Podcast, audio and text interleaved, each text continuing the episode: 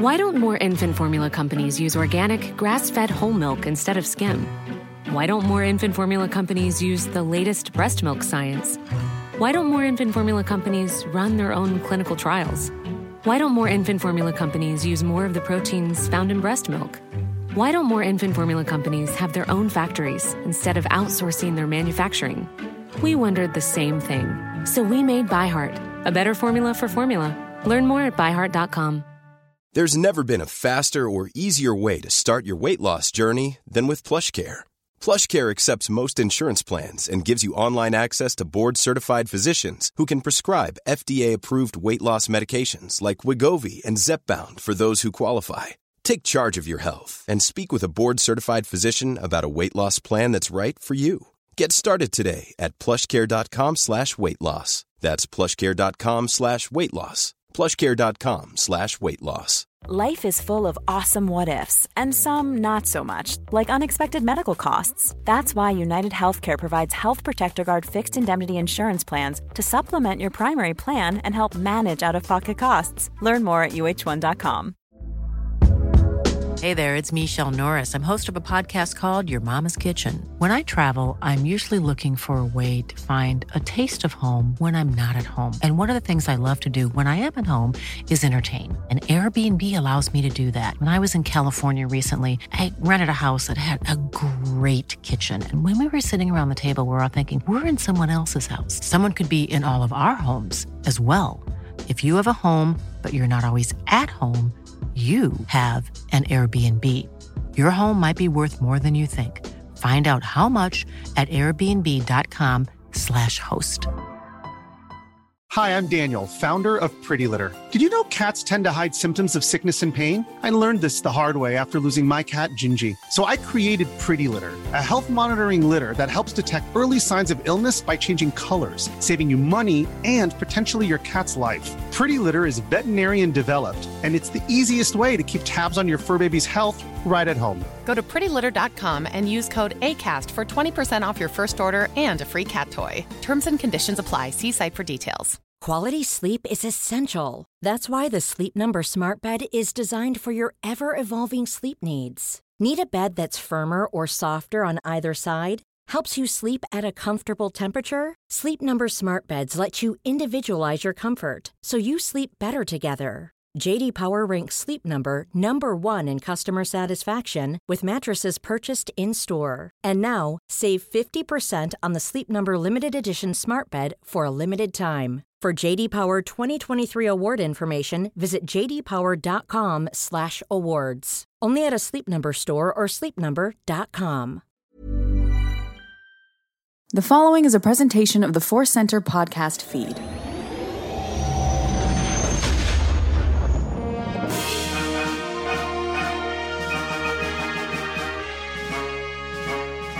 From the center of the galaxy, this is Force Center, a show about Star Wars, pop culture, and the ultimate adventure, life itself. I'm Joseph Scrimshaw.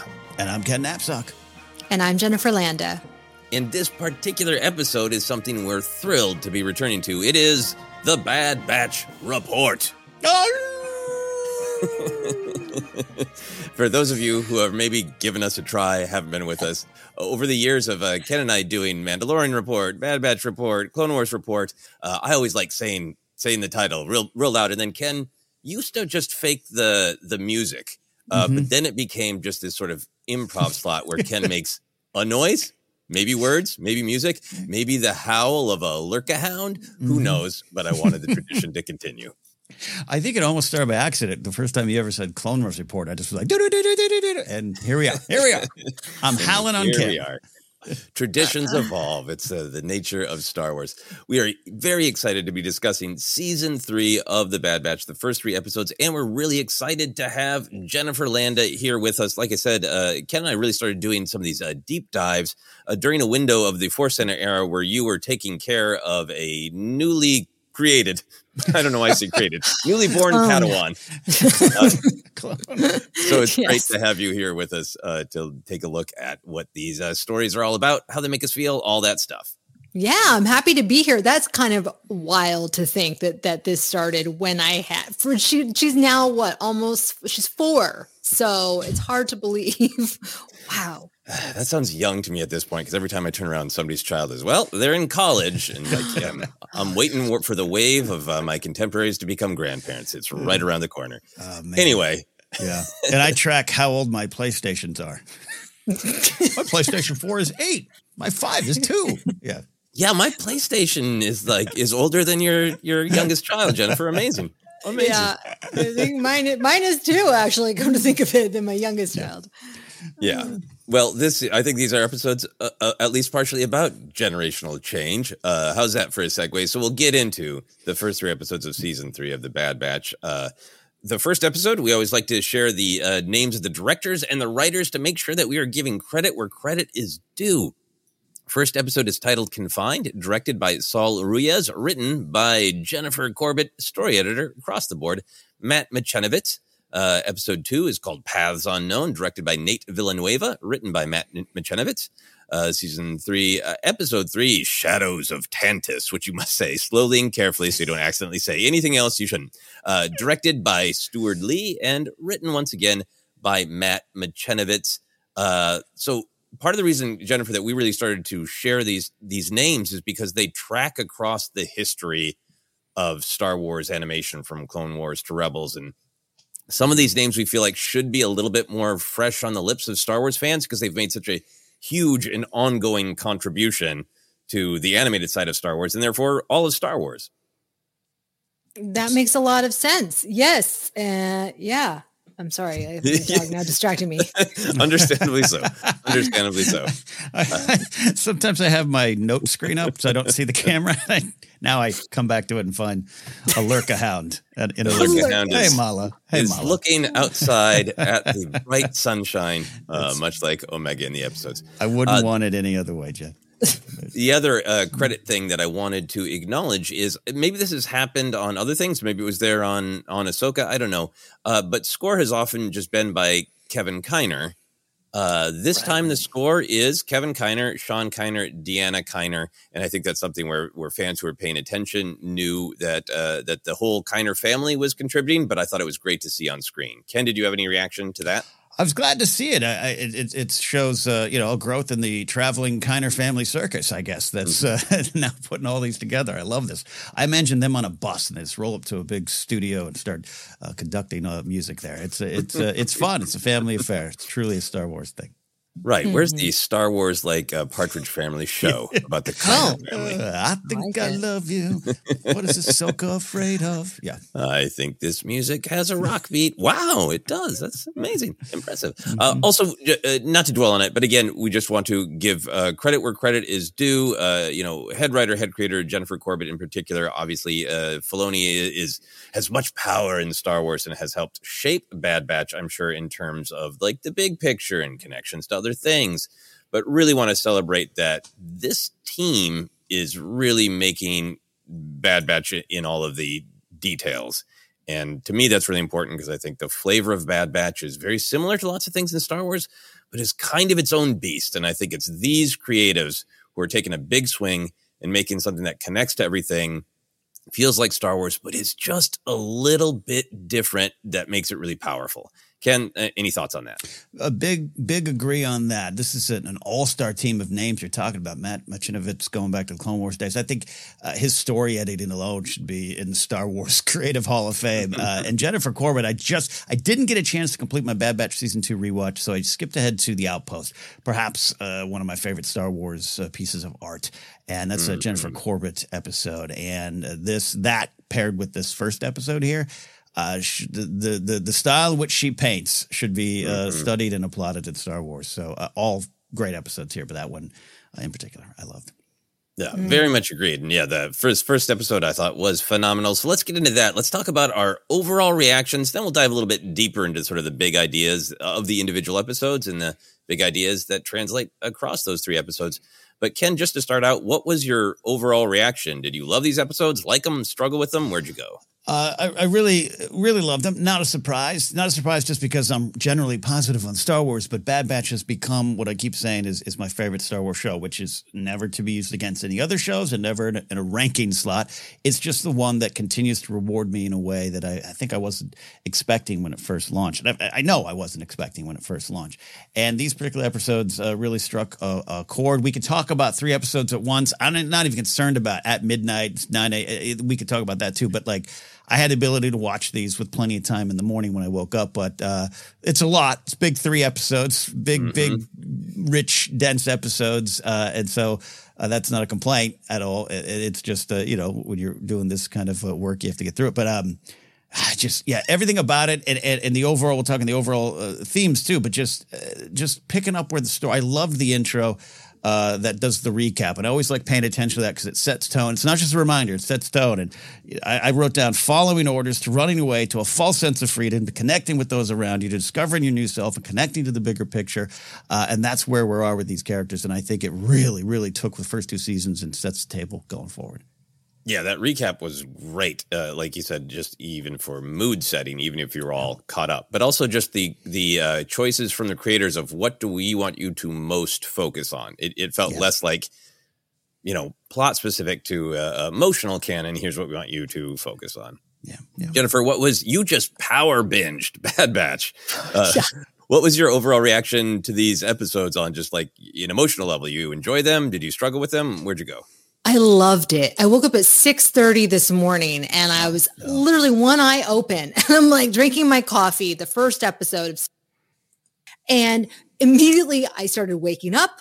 I got pulled in. It and I, by the end of the third episode I was like so interesting Jennifer Corbett and this team. I was like, can they please do something in live action? Because mm. what they are doing in this show is so incredible. It's powerful storytelling. It is cinematic. They are not afraid to take the time that they need, the moments of silence that I've talked about before, taking mm. those mm-hmm. longer beats because the characters are filling it in. These are animated characters, right? But they're giving incredible performances. The voice actors are giving incredible performances. The the lighting, the shots, all of it working together, the music. It is some of the best Star Wars, and it's just I'm I'm laughing at myself because it, you know I was like, oh, I have bad batch homework. No, great, great storytelling. Uh, Go ahead. Too, uh, Jen, we described we we got in this thing during the uh, we didn't have a chance to do review Ahsoka week to week, but an issue of pacing came up, and this I hate getting into these silly debates of what cameo is, what uh, filler is, what pacing mm. is, but this is a great mm-hmm. example of pacing has nothing to do with the, the, the speed. It's not like we want breakneck uh, episodes. It, it is it is it, pacing's about the move, movement of the story forward, and you can take as much time as you want to do that. I always give the example of give me King Robert Baratheon having a, a glass of wine with Cersei for an hour, and we're gonna have a great tense episode. And this was a great these episodes, especially the first one, great example of pacing. Mm-hmm. Yeah, for me, maybe maybe the better word to use than pacing is tension. And uh, mm-hmm. I, I love ninety percent of Ahsoka. And I know there are people out there it's their their favorite thing, so I don't want to dwell on it. But there were yeah. parts of Ahsoka where I felt like uh, the actual tempo was slower and there wasn't tension. I, I've kind of felt like I'm pretty sure I know what the person is going to say or do next, and it is taking an incredibly long time to happen. Mm. Whereas in in some episodes uh, uh, of Bad Batch, it is all about tension. It, it, it, that shot can go as long as possible because I'm on the edge of my seat uh, emotionally. Um, the way I feel. we just had an explosion of tension. oh my god!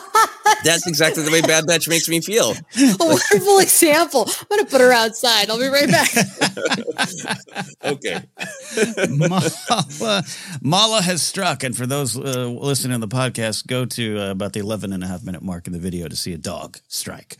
yeah, it, it, it's it's so yeah. funny that there's so much window business uh, and longing for the outdoors. Uh, in yeah. the Bad Batch episodes, it's really funny that Mala's like, I too am confined. I spent my life on Kamino, and now I want to be in the front yard chasing yeah. squirrels. Yeah, yeah, confined the Mala story. You're- I love that. you- you- Yeah. Mall of the Dog is is uh, on thematic point with I think what's going on in these episodes, Jennifer. Mhm. Yeah, I, I, I think for myself for for overall overall reaction to these first three episodes, uh, I, I had a smile on my face and a slight tear in my eye for almost all Yeah. three episodes.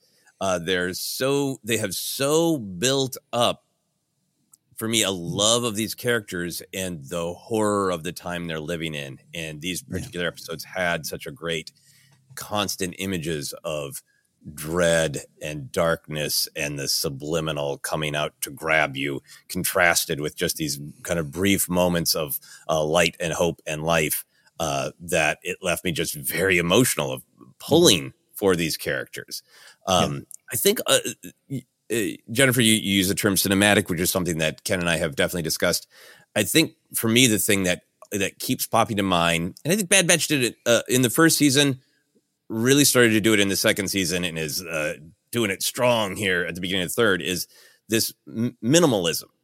Mhm. which is this real sort of like less is more kind of style that the ideas of each individual episode to me are like very simple, very direct, but the audience is made to feel them because the ideas are channeled with such specificity and they feel sort of essential and primordial. I feel like what what we're moved by is a, a straw doll that holds all the tension and the meaning of the episode. You know, a, a beast in the moonlight, uh, uh, monsters in a bubbling dark swamp, and all of those images and ideas you can find in other places in Star Wars. But I think the way they're being used is in this sort of great minimalist way where they're just loaded with meaning, and we're going to break it down. But you don't really have to break it down. You just feel it on this sort of deep subliminal primal level and i think that's the absolute power of bad mm-hmm. batch and how they're kind of doing something a little different in their storytelling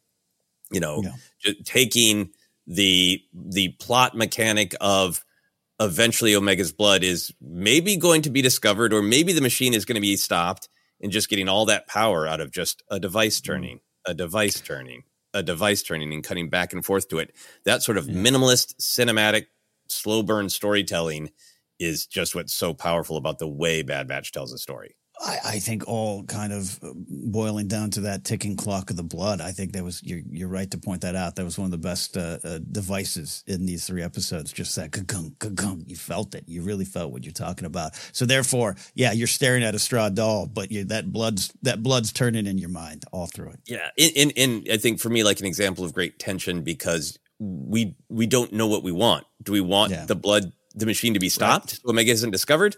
Hmm. Or do we want the blood to be found so Omega is spared?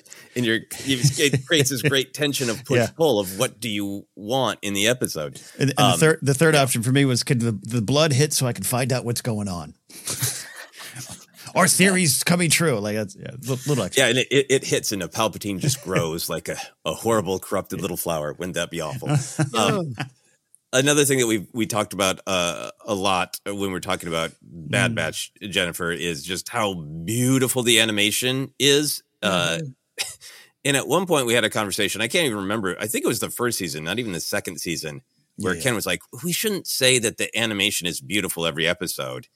and I was just like, you know what? I tell my wife that I love her every day. We can say the animation is beautiful every episode because it is. How much are you affected by just like the actual quality of the animation, the aesthetic beauty uh, of literally what's on screen?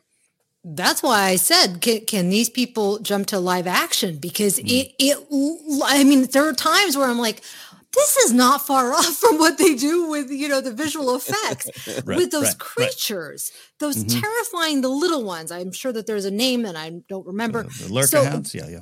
No, not the, the, The, the um, little slithervine babies when they become Yes. legs and Oh, teeth. yeah. yeah. those, Oh yeah, those that was that was a were note. reminiscent of Stranger Things, right? They were Yes, reminiscent yes. of Mm-hmm. Stranger Things. They were terrifying. And I'm looking at them going, you know, they could put that in live action very easily. Quite frankly, just do a little bit more with the shots. Like it's already there. um, and so I thought that that was fascinating that they were creating these horrifying things in this Mm-hmm. animated show that I was actually really terrified by.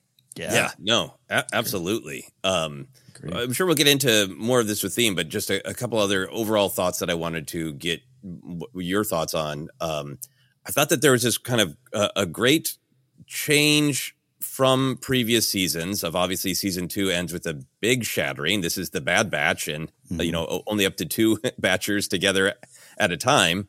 Mm-hmm. Um, it, and I thought that that sadness was played and made it feel different than Bad Batch of previous seasons.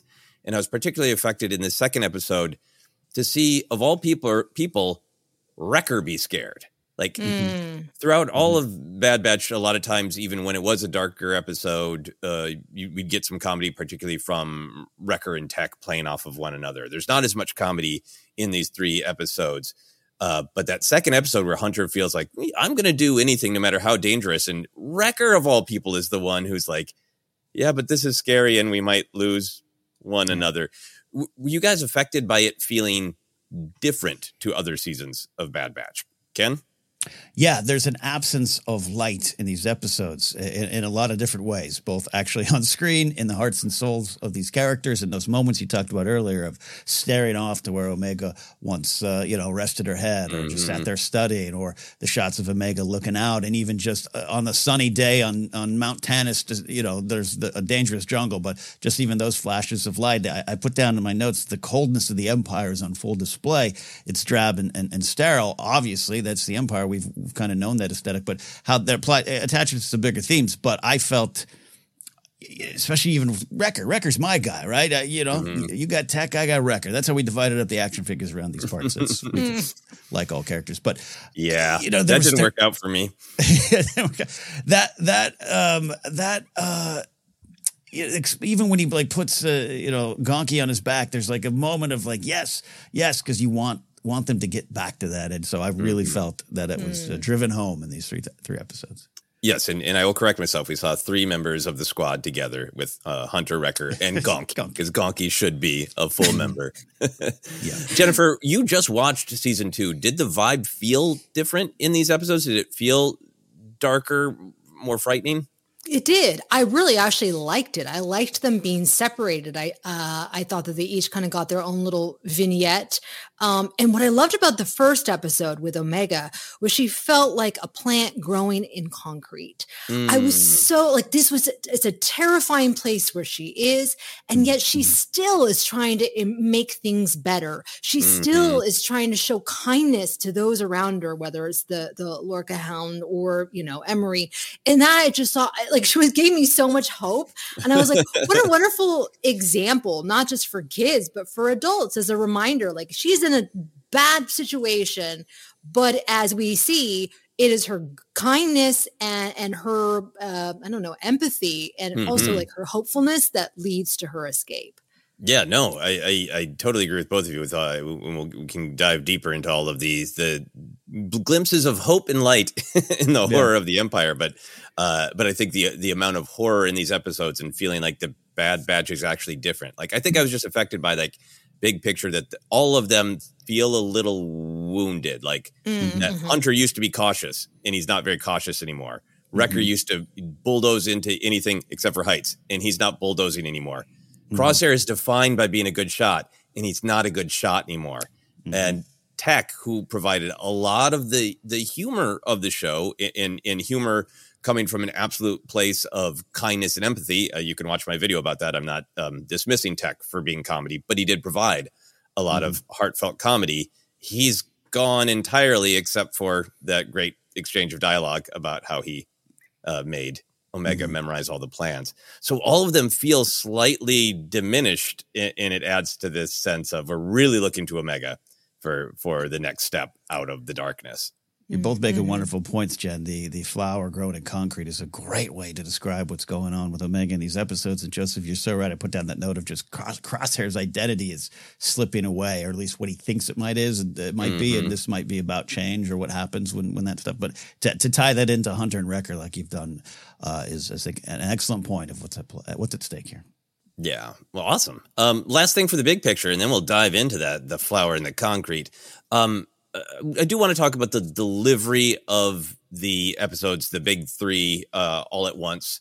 Um, for me, I, I, I was so torn because vibe wise, just like vibe, I would have rather seen them one at a time because that first episode was so incredibly powerful to me.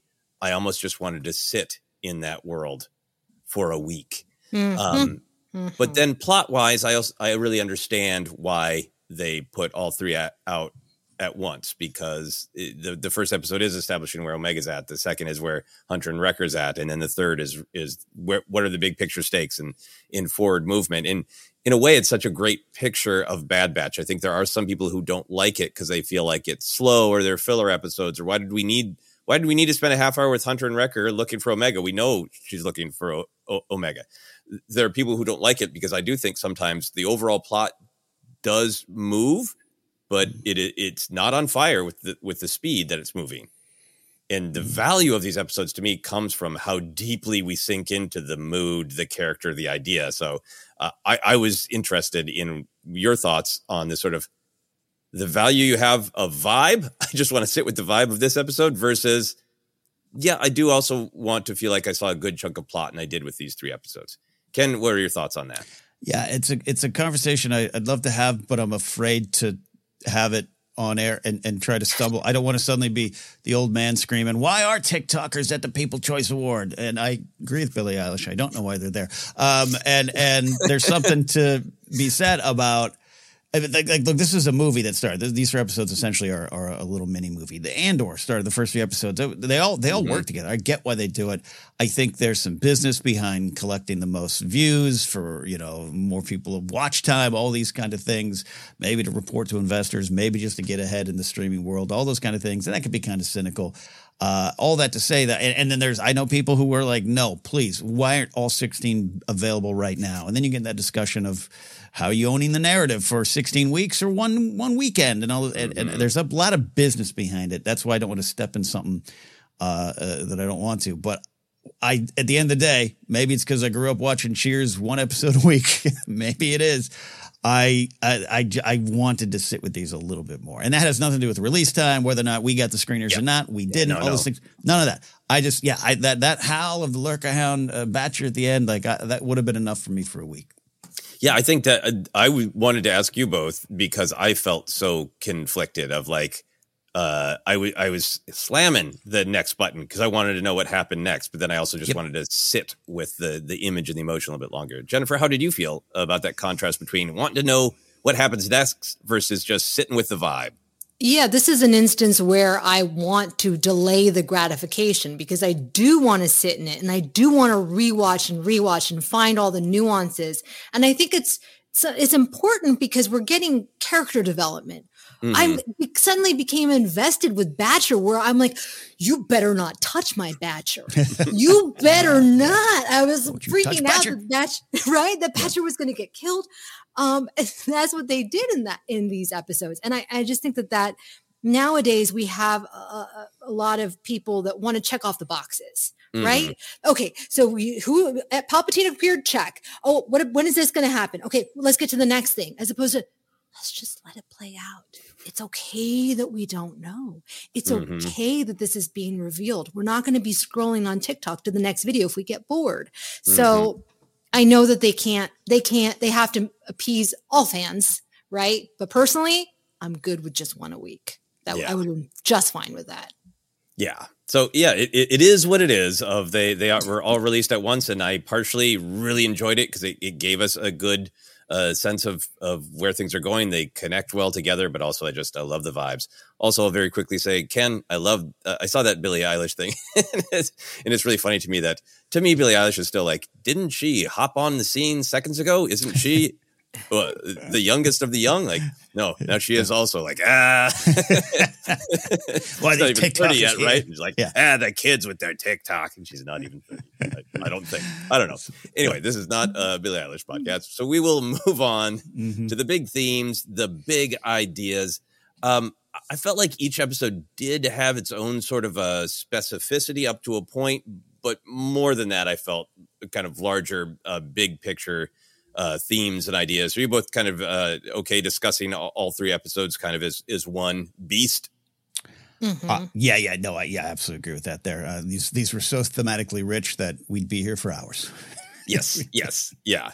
Um, Okay, so let's uh let's dive in. I, I want to start with uh, uh what Jennifer said is the uh the flower growing out of the uh the concrete because I really thought that was not only the big idea of of confined of the first episode, but that it popped up in other different ways in the the following two episodes, particularly you know Shadows of, of Tantiss, since we're back at the same place. Mm-hmm. So uh Jennifer, talk a little bit more for you about the, what the the flower in the concrete means, or why you think you felt that. What in the episode sort of drew you to that emotion?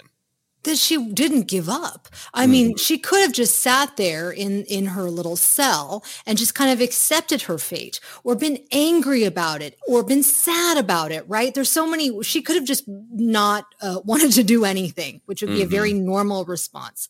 However, she was still trying, not necessarily to escape, but to make things better for herself. I loved that she was gathering the hay or straw, whatever that was, to make her own Tooka doll.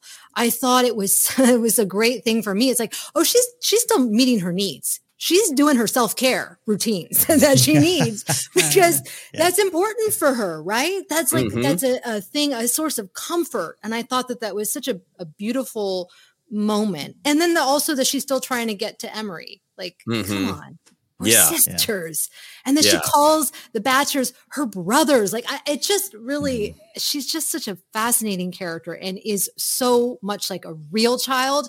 It's at times painful for me. Mm-hmm.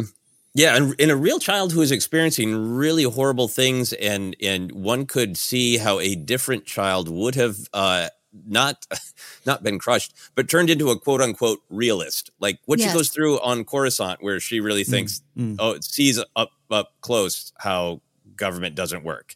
Mm-hmm. Um, and but but then is inspired by all of her time with her brothers, where she sees them and other people in the galaxy help each other and believe that that's a possibility and holds on to that hope. And this episode is so great for uh, what you're talking about. I love the the flower in the concrete because I wrote it down just as sort of humanity versus rigidity.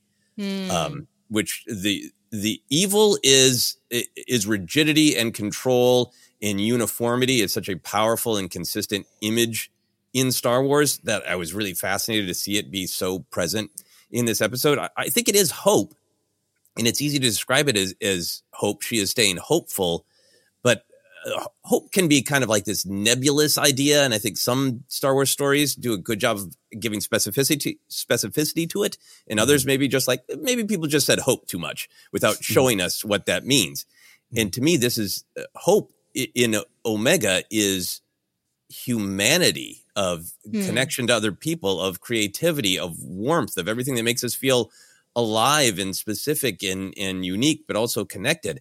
Uh, just the images in this that um, she is staring. We get that really dark intro of the crash on the dark planet and the death, and no one cares.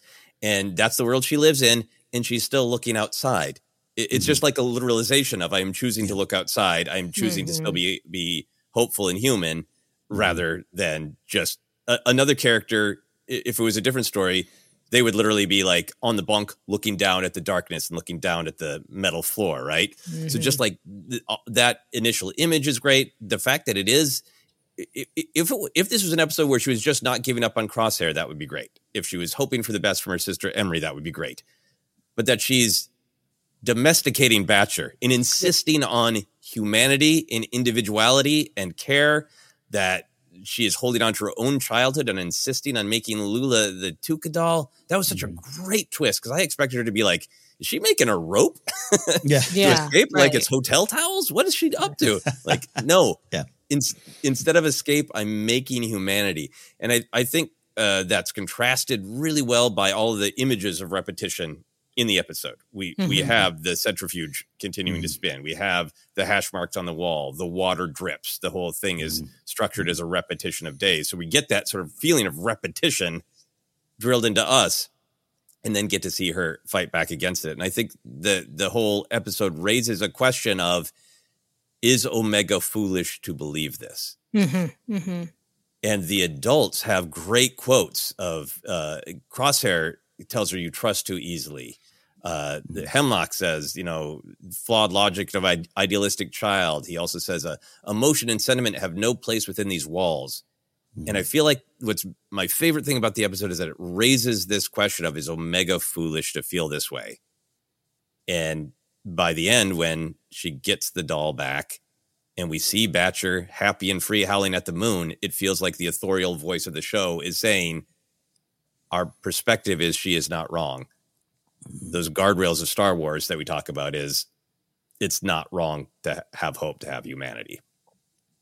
George Lucas telling Dave, "Don't ever, uh, uh, you know, give a story to these children that does not contain hope." Right? And and Mhm. and, and Mhm. I, this is Jennifer Corbett, Brad Rau, and their team taking that and running with it. I yeah, the responses to those things you brought up, Joseph, right from from from Omega are so important. Maybe you don't trust enough. Uh, you know, stop wasting time on lost causes. And she has this response later on. None of us belong in here. Like I, I loved everything about that and her clinging to this hope in humanity.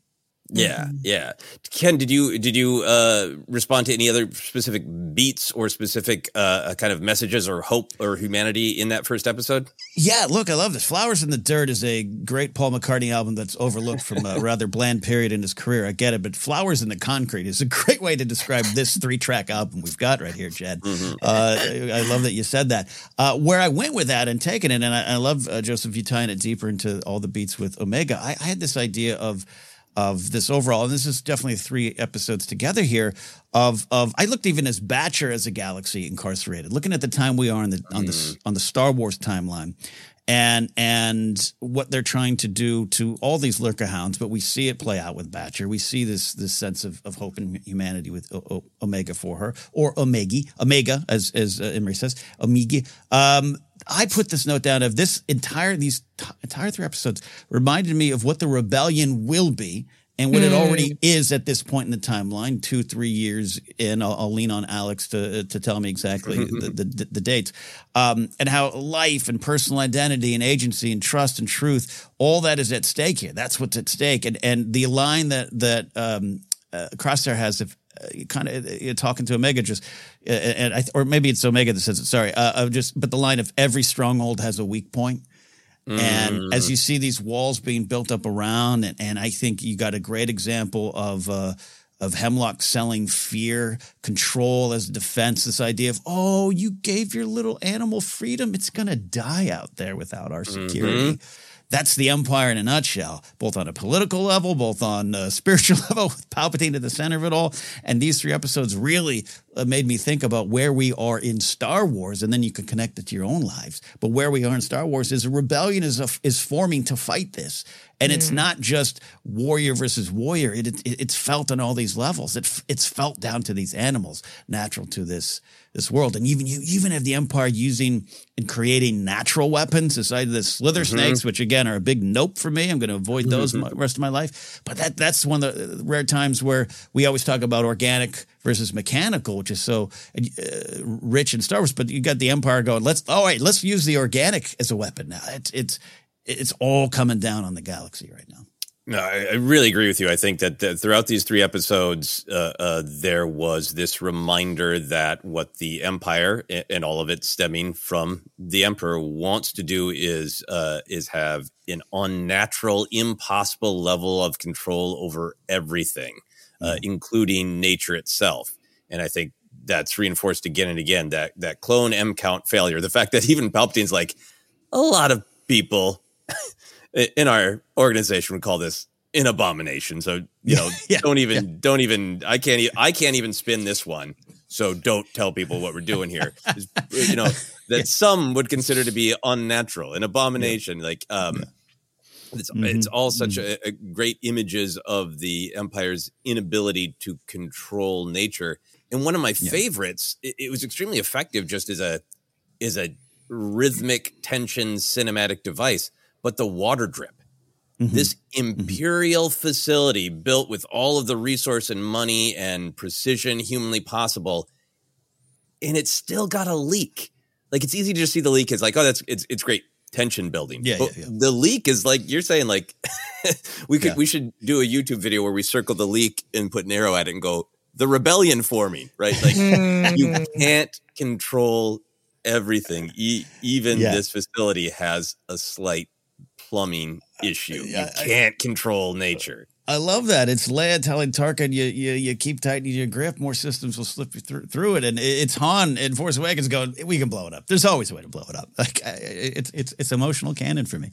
Yeah, yeah. One thing about that, um, the first episode that I wanted to ask you about in particular, Jennifer, is uh, uh, Crosshair and Omega have this conversation. It's in a way kind of sweet because he knows she's been uh, drilled by uh, her her squad mates on all, all of the procedure of you know, mil- right. their military ways.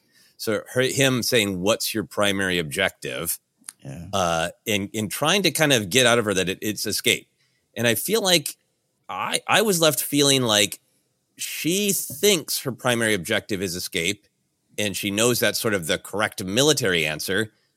But it felt like at the end of the day, escape really isn't her primary objective. It's empathy and care for others. How did how did you feel about what Omega's real primary objective was, Jennifer. I thought that that was exactly it. And I think that it was uh, very noble that she wanted to at least try to, to make a change in, and make, leave that place a better place. It, it, you know, even if mm-hmm. Emerie's not going to come with her, or we don't know what, what was going to happen with uh, with Batcher. Obviously, before we did, she's going to mm-hmm. try. It's she mm-hmm. just can't be like, well, but see ya see ya punks i'm out of here that, that's yeah. not in her spirit right until it is and then talk about tension it's like th- then it becomes dire then it becomes oh now omega is willing to just uh, this is very serious so i thought that that was that was great that they planted the seeds in the first episode of yeah. why she you know why she wanted to stay really yeah until the time was right and she could get everybody out and and exactly. i like that that she she does she doesn't see an opportunity. It's someone she trusts who she knows loves her mm-hmm. is saying now is the time. So again, mm-hmm. it doesn't feel like escape. Obviously, she does want to escape. She as she says, I don't want to be confined, and she's not going to be there forever. But it is not the first thing on her mind. It feels like how is everybody else doing, and how many people can I bring with me is the most important thing to her. Ken, how do how do you feel mm. about that take on Omega?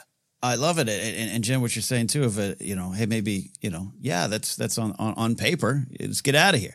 But uh, there's that exchange, that moment where um, Crosshair says, "Stop wasting time on lost causes." And I think maybe if, even if in that moment Omega's thinking escape and escape with everybody, uh, it might it might remind her of of now I don't believe in lost causes. Star Wars is so big on redemption, and often we we focus on the end of that journey. But along the way, there's a lot of people who might view you as not a lost cause, and, and I think that speaks to Omega, and this is just her nature, is who she is. That animal is hurt, she's going to heal it. That animal is not eating, she's going to find a way to feed it. Uh, Crosshair has lost hope, she's going to find a way to not leave him behind and give him that light. And so it might all boil down to a nice, as Partagaz would say, thesis, please, escape.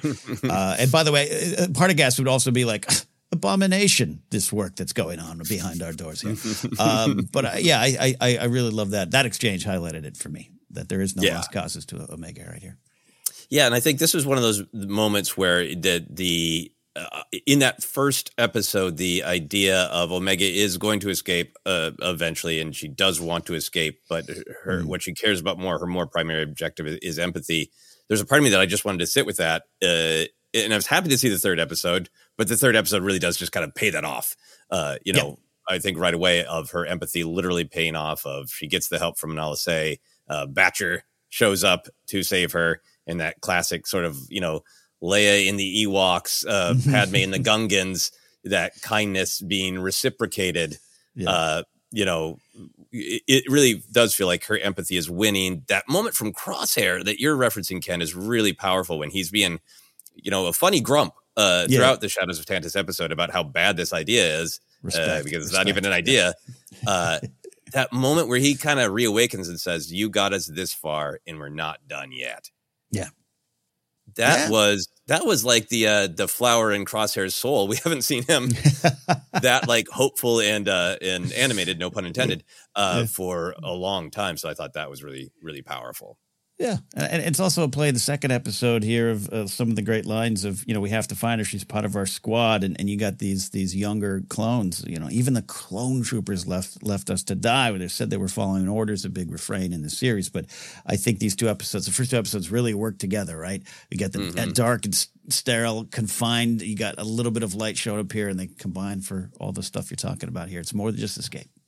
Yeah, absolutely. Well, uh, let's talk a little bit about the second episode and how this idea of sort of uh, uh the, the flower and the concrete, humanity versus uh, uh, the rigidity and the horror, how mm. that presents itself in the in the second episode. Ken, you were talking about some kind of literal stuff in terms of what uh, the Bad Batch is saying about Omega and their connection, but the the story is pretty straightforward and direct in that second episode what where where do you see the, see this idea of humanity and and hope uh, blossoming in this second episode? There is, and, and I did write. I know Mox is the leader of these three, and I forgot maybe to write down the other three uh, two uh, names. Deke is the one who goes with him. Deke who goes yeah. with the Bad Batch, and then the other one is Stack.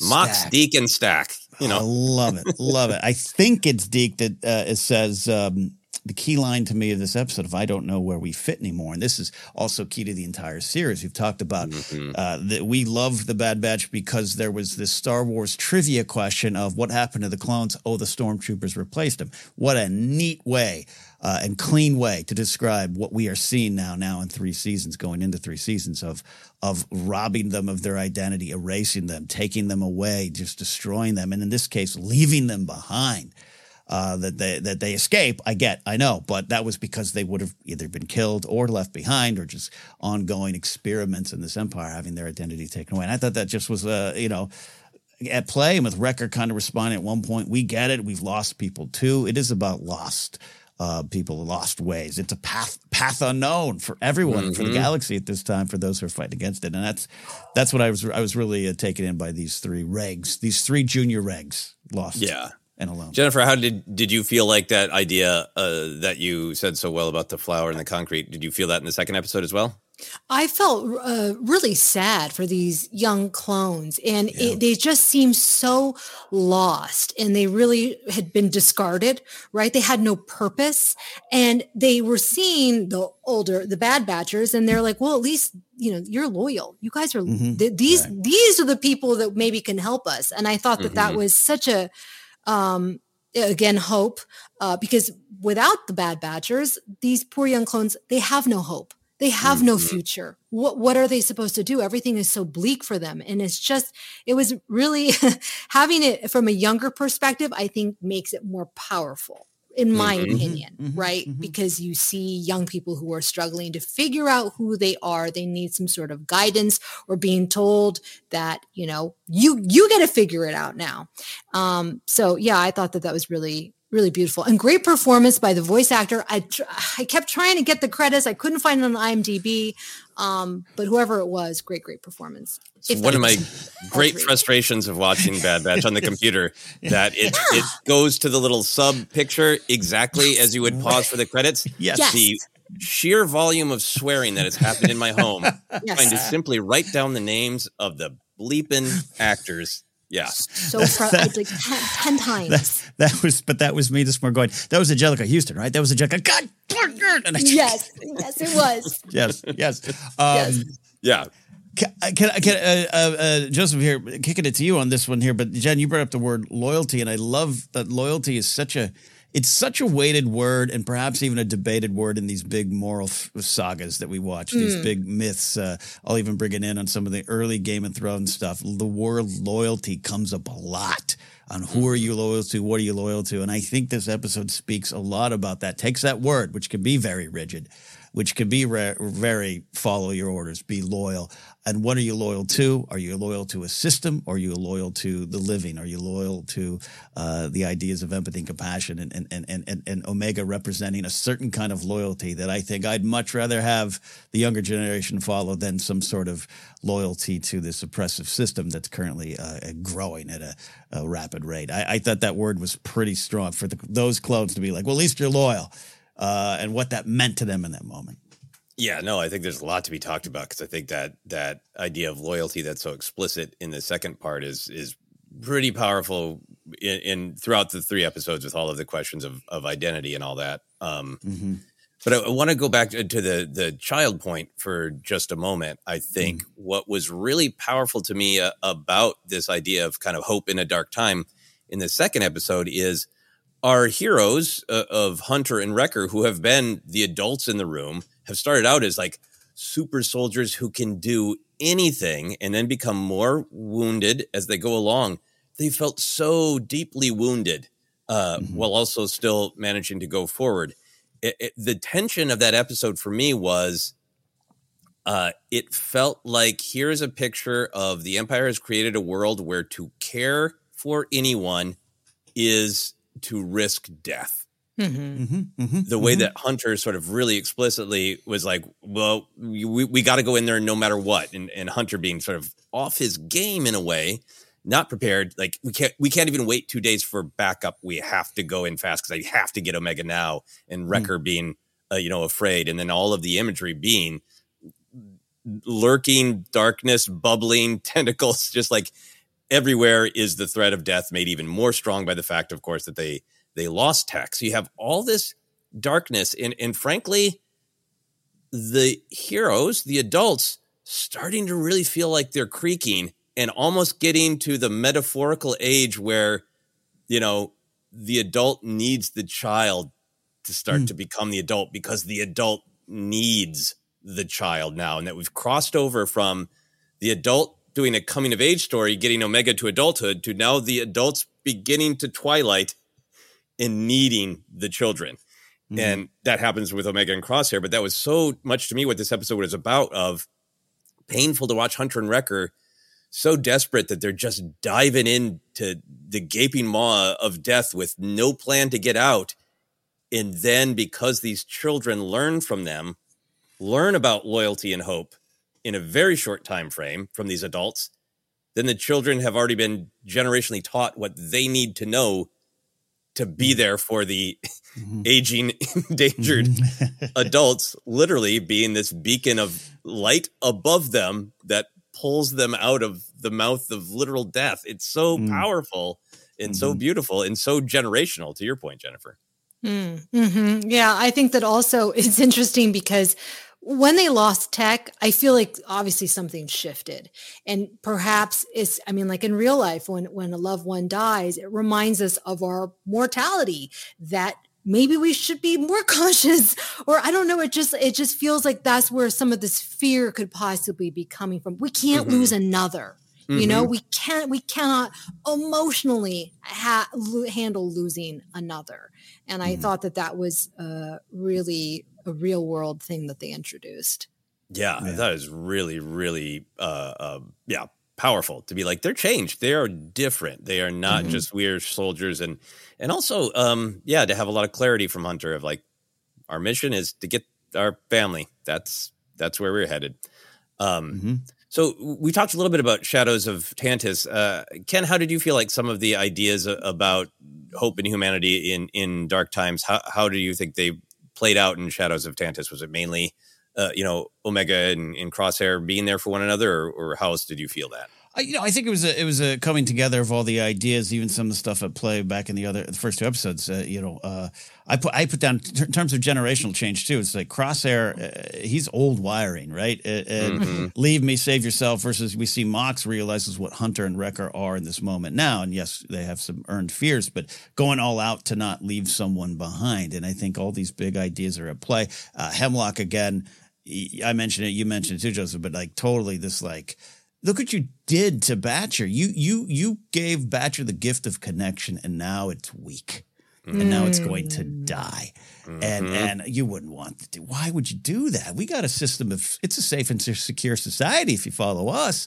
And and all that coming down to to uh, what's at stake in, in Shadows of Tantiss, and them working together, and them escaping, and leaving no one behind, and and and um, yeah, I just thought it was it was it, again. Go. I know we had a discussion of one one episode at a time would have been fun, but to have these three, they work thematically. Have these three together, I thought really, really powerful together. Yeah, yeah, really yeah. powerful to get that yeah. closure.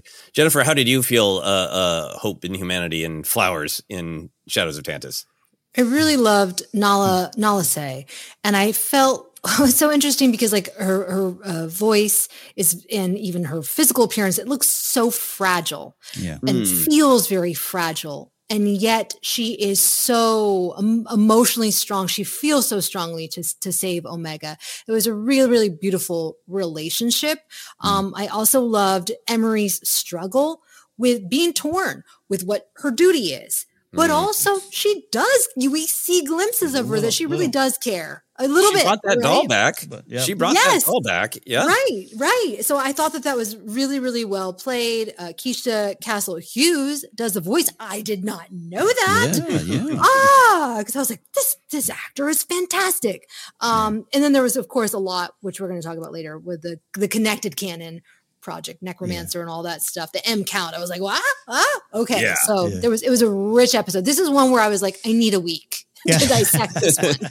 yeah, we'll definitely talk about the the canon and the connections to other stories. But yeah, staying staying focused on the emotions. Like, you guys are saying great things. I love that. Great point about Nala se- seeming so fragile, and and you know a great reminder that this whole situation is that Nala Se is aware that Omega has sort of strategic value in terms of she was cloned differently, and we'll figure out why all that you know why the project Necromancer works with her. Blah blah blah blah. Uh, but that she was that that Omega was ultimately sought after and brought back as an emotional leverage point Hmm. on Nala Se. It is great to get that reminder that she was there because Ma- Nala Se loved her. She's not a project. She's not magic blood. She's like a, a daughter, a granddaughter to Yeah. Nala Se. Yeah. You know, is extremely powerful. The other moments I liked in Shadow of Tantiss that I wanted to point out is it was great comedy and a bunch kind of needed burst of uh of almost like um Han Solo, I don't know, uh, I'll just figure it out attitude Mhm, uh, mhm. uh, from Omega when Mm-hmm. she sheepishly admits to Crosshair, kind of improvising. That is not a plan. All great Love that. comedy, but you know when you look at Shadows of Tantiss compared to what we were talking about with uh, with Confined with the first episode, improvising is Mm-hmm. also something the Empire is not good at. The Empire is rigid, controlling. So the idea that this was an episode about improvising, being clever, being more fluid, organic, you know, i i I thought that was really great. Um, Yeah. other thing for me, which I, I think it's you know a big picture thing of of the show and of Star Wars, but I like that it was contained in one episode. It's uh, the contrast between the Emperor and Omega herself in this one episode Yeah. was. We'll talk again about all of the canon stuff of it, but if indeed that Palpatine's coming here to check in on clones of myself, so if everybody else burns, Yeah. I'm alive. That's the most important thing. So this is one episode where Omega's whole thing is I care about as many people as possible. I need to get as many people poss- as possible out alive and safe.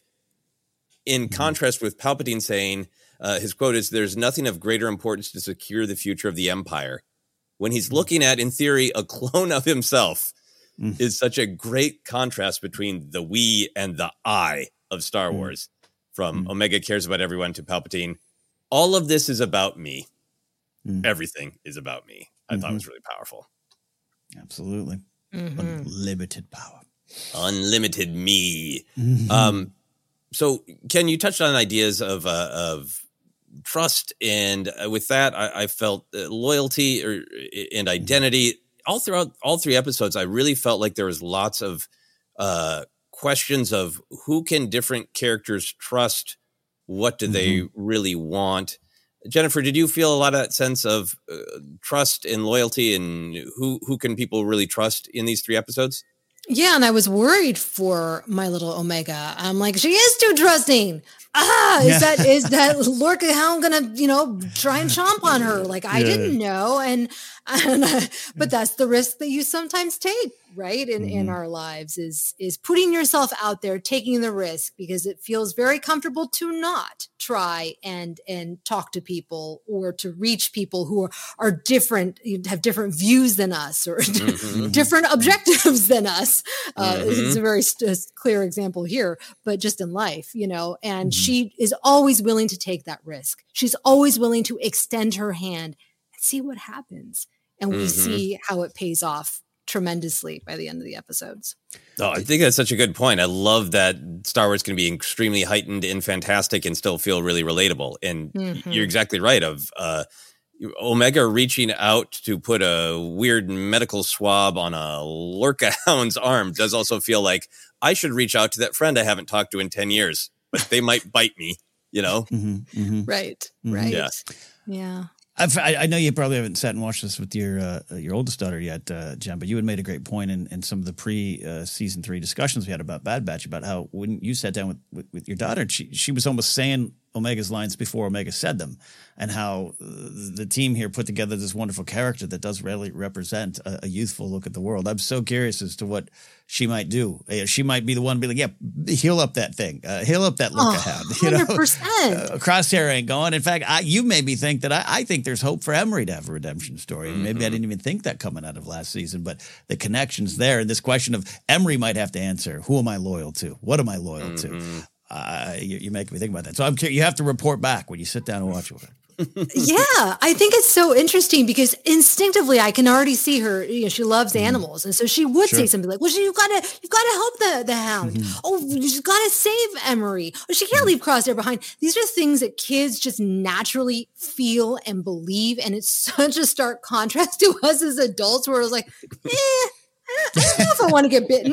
I don't know. You know that that person they're working for the for the bad guys. I think I'm just going to leave them mm. alone. I'm just going to escape. Mm. Right? It's you, yeah. I think it's like for as an adult, you know, there's the fear because you've been burned before, so you know what it yeah. is to be burned, right? Yeah. Yes. Yeah. There's also that sort of fear of not learning your lesson, right? Of extending mm-hmm. yourself again after you've right. already mi- took the risk, you've been bitten, and you're never going to take the risk again. And I think this the stuff with hmm. Crosshair in these three episodes and seeing, you know, us asking where where is he really at? He, you know, he was super loyal. He just wanted to be a soldier. And that was his identity, period. He didn't want to change, loyal to the Empire until they made it absolutely impossible for him to be loyal. We saw his loyalty break and he sent the message that Omega was in danger. So so we know that he's sympathetic to Omega but there's so much in here about who does he think he is now sitting alone mm-hmm. in that cell being tortured? Mm-hmm. he's telling all the yeah. you know giving all the great like i've been burned it, the galaxy's a rough place you know advice to her of not every don't ever fall in love. Yeah don't fall in love again. don't don't fall in love. Let me tell you. You know don't don't go to any sort of car salesman and get your oil change without a car expert there to verify it. Like yeah these, it's good. It's it's it's not cynic stuff. A lot of it is yeah. realism stuff. Yeah, yeah. But then for himself, that there's that great moment where he yells, "I'm not them." When mm-hmm. she's trying to say, "You're my squad mate. You're just mm-hmm. like Hunter, Wrecker, Tech, mm-hmm. Echo. I'm mm-hmm. not them." In that one uh, moment where he, uh, I forgot to write down the line, but he's kind of saying like, "I'm leave me here. Basically, I deserve it." Yeah, I belong yes, here. Yes. Mm-hmm. thinking he deserves punishment on a moral, emotional level. How did how did that hit you, Ken? Crosshair being this mix of like uncle with good realistic advice, and then being like, I effed up and maybe I deserve to just sit here and die. Yeah, I've been there myself in my my real life, and it's beyond just simple self loathing, which can be comical at times. No, it's deep, mm-hmm. it's deep seated. But I connected to even some of the stuff that I think that play in the sequel trilogy, specifically Rise of Skywalker. Is one of the things you and I talked a lot about over the years, uh, Joseph and, and Jen. I know you get it as well there, but this idea of like eh, Kylo feeling, uh, you know, I can't go back to being Ben. I can't go back to my mom because of the things I've done. I kind of would want to. He doesn't want to kill Han in the in, in those moments. He chooses ah, this. I have to go this direction. I, I uh, and, and and there's a little bit of crosshair. That's what I talked about the old wiring of of. I just rewatched Outpost. He gets it. He gets it not because he suddenly was like, "Oh, the Empire is wrong." He gets it because he, he's like, "The Empire is letting this man die, who I now have a connection to." That before this episode started, I was like, "Leave the dead behind." Now he's connected and connection. That's why it's so dangerous to an organization like the Empire. And, and I, so that's a, we, the Star Wars redemption trope is, is, is a wide umbrella. But uh, when you break it down to these kind of things, I love seeing it from the side of someone like Crosshair. It's like, cause Omega's like, you're going to have a redemption story. And he's like, I don't deserve it because, because all this stuff is in my head. It's in front of me and I can't, uh, I can't see the hope. I can't see that flower in the concrete, kid. Mm. Mm. Flowers don't grow yeah. in concrete, you know? mm very, very dramatic, uh, you know, three act play, uh, yeah. you know, performed in New York, written by Arthur Miller version of it, where Crosshair's like, flowers don't grow in concrete, kid. Uh, Jennifer, how do you feel about Crosshair's journey? Where do you think he's at with, with his own perception of himself? I was like, I'll leave him. We'll leave him, kid. Let him let him serve his time. Uh, no, um, yeah, and it was interesting because when when he did join her, right, and, and they did go together, it was the first time where I was like, oh, I actually believe he's not going to hurt her or go mm-hmm. against her, betray her, right? Mm-hmm. And I did see a, a changed person. Um, and and also I was like, well, he probably will be willing to to sacrifice himself, so it's you know it's all right. mm-hmm. Omega yeah. can still survive with his help. Yeah, yeah. I mean, I trust him. I trust him with with Omega. I think he has her best interest in heart. It, it's yeah. just sometimes like you know I, I, you know, I've talked to people in life like mentor figures who I like. I know you have my best best interest in heart at heart, and you just don't want me to get hurt. But your advice is terrible because it's basically shut off all connections, do nothing, don't put a toe out of line because I'll cut it off. Like, thanks yeah. for the pep talk. Uh, mm-hmm. what I thought was really interesting about Crosshair was the way he was so explicitly in that first episode, and then the third connected with Batcher.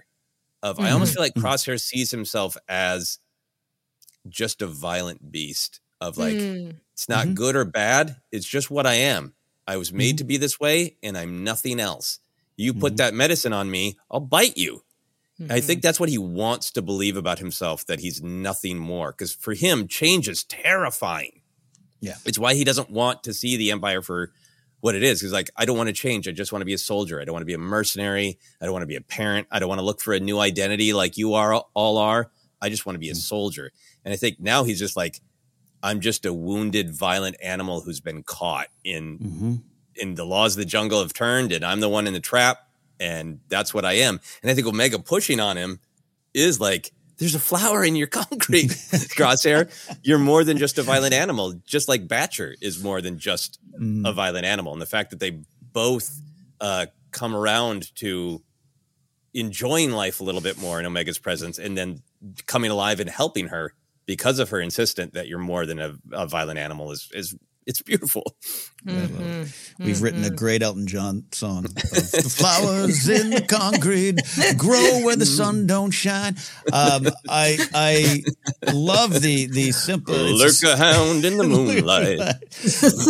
uh, we let's, let's just do this ForceCenter musical one day. Uh, yeah, it, it just it, again, it's it's. Uh, I don't mean surface level as an insult to the story. It, it is what it's. It's the text, right? Not the subtext of of this is how Omega sees the world. Hurt Lurca Hound, hurt Crosshair, one and the same to her. Yep, mm. one and the same, and she she's going to make you take that medicine. And, and maybe that's Emerie. what she believes. Maybe Emerie, and maybe Emerie. I absolutely agree with that. I got, and I love that you, we highlighted earlier, but the fact that in this particular episode, more than even Hunter and Wrecker, it's really highlighted that who Crosshair is, the greatest sharpshooter in the galaxy, is going. It's fading. And that's got to be hard to face too. And I, am curious to see how that factors into his journey. I, I, for me, I think he's got that sort of like, I'm done. I'm, I'm mm-hmm. wrapping up and I'll, I'll do what I can. And like, but you know, that reminded me too of another just, I think, amazing moment in, in the third episode that pays off a lot of what we, we've uh, dealt with. Uh, Crosshair just brutally kills people a lot. And, and mm-hmm. it's, mm-hmm. it's pointed at of like, Mm-hmm. I don't care. I'm a soldier. That's what I do. Yeah. The fact that he can see in that moment, Emerie's not coming with us, but the kid believes there's hope in her, or mm-hmm. Crosshair sees something, some hope in her. The fact that he switches from kill shot to stun, mm. and we get a mm. camera shot of it, you know, because we were following the continuity of at some point in the Bad Batch, they start only using the stun on other clones and, yeah. and troopers when they can get away with it. Right. And it goes back and forth in this episode. He could have crossed her a while ago, or if there wasn't a flower growing as concrete, would have just put a, a, smoldering hole through her heart. Mm. And he mm-hmm. switches to stun when he does not need to and probably would not have before. It literally goes back to the pilot episode, episode number one. Kill Caleb Dume. There's no Kanan Jarrus the crosshair has his way, right? To where mm-hmm. he is now, you're absolutely right. Absolutely. Yeah. Um, how did you guys uh, uh, feel about the ideas of uh, loyalty and trust and, and, can we trust people and all that? How, how did they present to you in Paths Unknown at all? Ken, it, was that for you about really about the cadets being able to oh, trust yeah. the clones? Yeah, it's a simple moment, and they're not wrong, right? There's and I love the record. Look like we're serving the Empire. Yeah, in a way, because you got the gear. I don't care if you painted orange on it. Like I don't know. Uh, and look where they got it. And I, they're, again, that line of I don't know where we fit anymore. It's it's hard to trust that way when you're in that mode and, and what you've gone through. And again, they took some uh, initiative to escape, right? But look what they've escaped to, and now they're living with slither vines around them, and uh, Mhm. uh, it's a very realistic. You know, some of the stuff you were talking about earlier, Jen, of, of the fear and the fear of Wrecker, and uh, yeah, I say it's earned, it's earned. It's you're saying, Joseph, of like, go Jiffy Lube will screw you if you take your car in. Like that's that's real. That's real, and, and so I, I, I think it's uh, I, I really fell through them, and I'd love to see more of them. I hope we don't see the last of that little gang. Well, I'm sure Mm-hmm. they'll be brutally attacked on Pabu, uh, we- and I look forward to that. That's right there. On. Yep, yep, yep. Oh boy. Taking them to Pabu. What I thought was really great about it is I I, I totally agree with uh, uh, you know they're sort of uh, they're like Omega. They're these younger figures who are going to learn from the the older ones, and then they could go cynical and just steal the ship and and look out for number one, uh, like like the, the Palpatine of it all, um, or they could trust that connection and saving the others will will build. So th- there's definitely them choosing their identity, choosing can we trust the Bad Batch. But after so much storytelling in the Bad Batch previous seasons, I thought it was great to see Hunter's absolute clarity. Because Hunter goes back and forth about are we going to be mercenaries? Are we going to put family first? What do we actually want? Uh, what, what is our even real literal noun? Uh, can we still be soldiers? Um, at the end of the second season, they come to the conclusion that they were going to stay on Pabu, uh, but then they they risk their lives to res- rescue Crosshair and they lose Tech and all that. But when the cadets present him with, "We're cadets without an army. I don't know where we fit anymore." It's basically that that kid looking up at Cross at Hunter and saying, "I'm where you were at the beginning of the show, Bad Batch." Mm-hmm. And instead of Hunter saying, "Yep, it's hard," uh, he's he's so clear. He says, "You have time to figure it out. Make your own path. Be something other than a soldier." Yeah. He also says they're very clear on their mission of get their family back together. But that's another thing to me that just really uh, makes me appreciate this arc over these three seasons of Mm-hmm. not that we don't have more storytelling for Hunter and Wrecker and they won't go through things, but they feel like they're adults, they're complete. And now their job is to give the lessons they've learned to the younger generation. Yeah. Mm-hmm. How did you feel about the cadet storyline, Jennifer? I think that the reason why they were willing to trust them is not because uh, they're saying, uh, you know, trust us. We, we, you know, we have your best interests at hand, right? They're not going to tell. They're modeling the behavior. Hunter and Wrecker are modeling that behavior. They're they're talking about their objective and wanting to keep the family together. And these cadets are are seeing that and and seeing that behavior as opposed to being told this is what you do. They're seeing Mhm. it, and it's the best way for for kids to learn is by seeing the adults in their life modeling that behavior and following through on their actions. And that's ultimately what makes them trust them, not just them saying, Hey, you can trust this kid, you know? hey, kids. Yeah, Hey, kids. it is. It's modeling behavior, and I also uh, here I'll, I'll go out on my uh, wild uh, uh, political thread. I think this is an episode about voting, where basically uh, Mox says uh, it doesn't work. The going going to that machine to get that information is death. Hmm. And hey, it might have been unless Mox showed up to also vote. uh, it, it, it's this great Star Wars idea of, yep, it might be impossible for just two or three people to do, but what if six people did it? What if I got past my cynicism and said, you know, there are more of us, there are more of us, and that makes a difference. Yep. Mm-hmm. I, I, I think uh, you could pull that thread and you'd be uh, you'd be onto something there. Yeah, yeah. Uh, Jennifer, did you feel uh, any other have any other thoughts about the uh, these ideas of uh, trust and loyalty and identity in the third episode in Shadow of Tantiss? Uh, did you feel it was mostly about the the payoff of o- Omega's actions? Yeah, absolutely. And it, it it's what makes this show so great is they take their time building to it. It mm-hmm. never feels forced. It never feels con- convenient. It all the seeds have been planted. And I and I kind of figured that Batcher would come around, right? That's a very Mhm. common story that you see in a lot of kids media, Sure. especially. Um, Mhm. But how they did it was in, in a really unique way. So much so that I was really worried for Batcher's safety, as I said. I'm like, oh, Batcher's a goner. They're going to kill off Batcher. Really, you know, bring make me bring out my tissue. Um, but yeah, I think that it, this is the slow burn and the, the the fact that they're willing to take their time telling these stories it just pays off and it's why these these episodes are so emotional and they have so much weight to each episode more so than some of the live action stuff. What? Uh, who said that? Sorry about that. I, I crosshair stole the mic from Jen for just a second. You said get something back in cynical. your cell get Yeah. back in your cell No, I mean, I, I, I, I, I think we all uh, uh, try, try to tread carefully, and we always try to respect that that different fans love things differently. Um, but I think also it's it's fine for us to be honest sometimes that for us, some shows are more effective on an emotional Mhm. level, and I think that's what we're getting at for Bad Batches. It's Yeah. like a lot of this is more effective uh, for me on an emotional level. Um, it's like I- music, right? Like Mm-hmm. when you're sometimes like I want to just listen to pop music. I want to listen to an old Britney song. But where I Hmm. am right now in my life, I kind of want more Grateful Dead and more like, you know, tw- 23 minute Dark Star fr- from the live album. That's just Yeah. kind of where I am. I'm more in a Mhm. vibe situation where I want to sit Yeah. down and get immersed and just live with these with these characters. I don't need to Mhm. check off the boxes. And that's just Mhm. where I am. I love all Star Wars shows, but the Bad Batch for me right now is giving me kind of what I'm what I'm looking for. I agree because I think it it manages to tell that story of hope uh, by having so much opposition. And I always like stories that are ultimately hopeful, where that's the lesson, hmm. but there is a realistic amount of darkness, so it doesn't feel pat or overly simplified, right? Like mm-hmm. in some ways, what we keep talking about, the lessons of these episodes is be nice to people, help animals, and everything will work out. That is the lesson. But look at the amount of horror and hmm. this win. It's not even a win, right? That there's this great Right. emotional complexity to your your fist pumping for Omega and Crosshair for their improvisation and their teamwork and all these morals for that to pay off.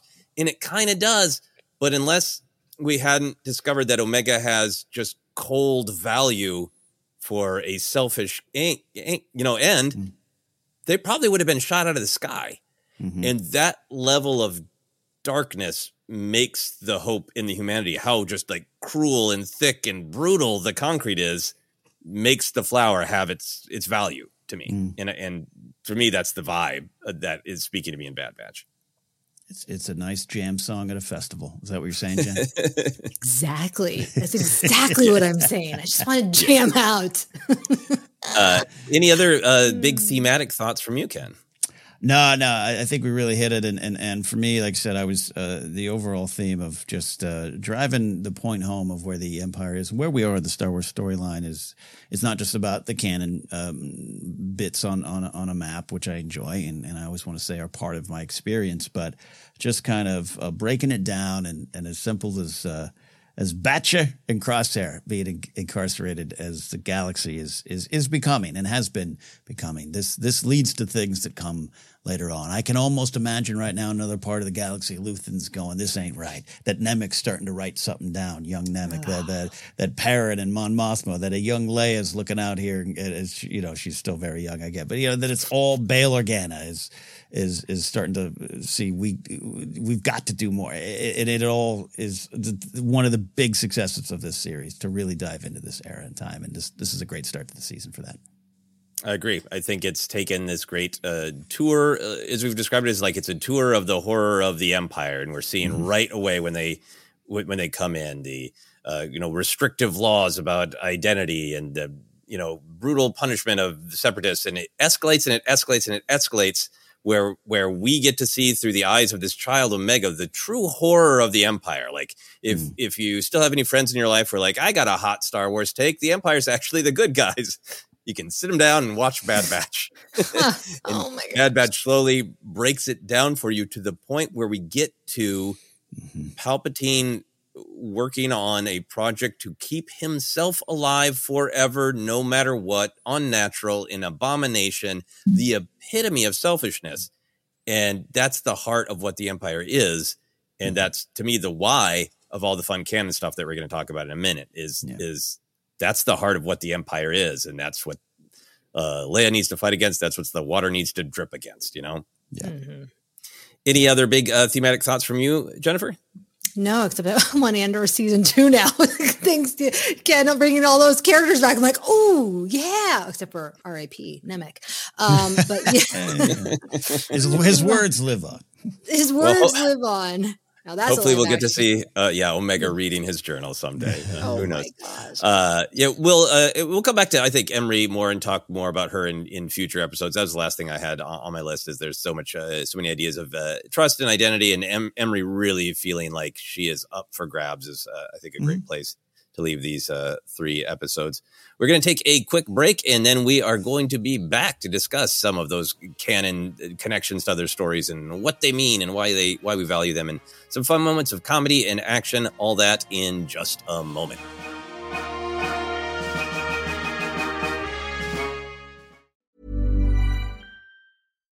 Why don't more infant formula companies use organic, grass fed whole milk instead of skim? Why don't more infant formula companies use the latest breast milk science? Why don't more infant formula companies run their own clinical trials? Why don't more infant formula companies use more of the proteins found in breast milk?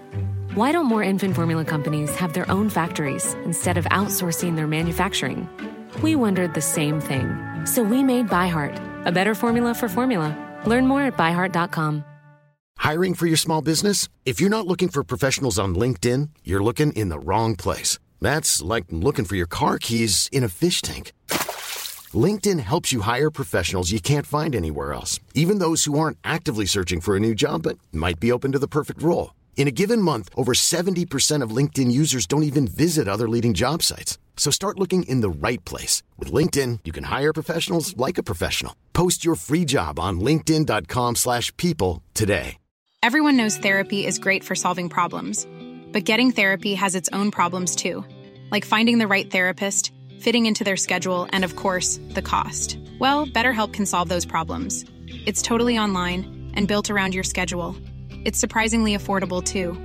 Connect with a credentialed therapist by phone, video, or online chat, all from the comfort of your home. Visit betterhelp.com to learn more and save 10% on your first month.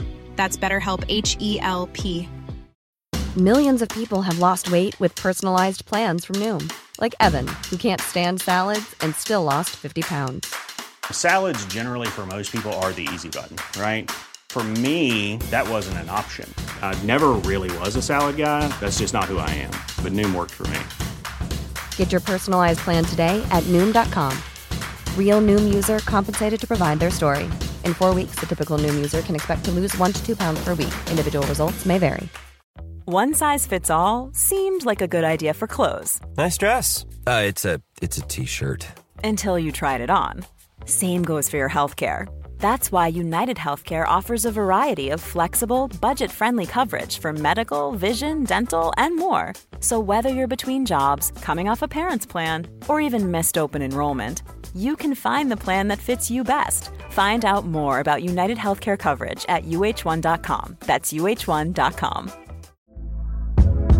Hey there, it's Michelle Norris. I'm host of a podcast called Your Mama's Kitchen. When I travel, I'm usually looking for a way to find a taste of home when I'm not at home. And one of the things I love to do when I am at home is entertain. And Airbnb allows me to do that. When I was in California recently, I rented a house that had a great kitchen. And when we were sitting around the table, we we're all thinking, we're in someone else's house. Someone could be in all of our homes as well. If you have a home, but you're not always at home, you have an Airbnb. Your home might be worth more than you think. Find out how much at airbnb.com/slash host.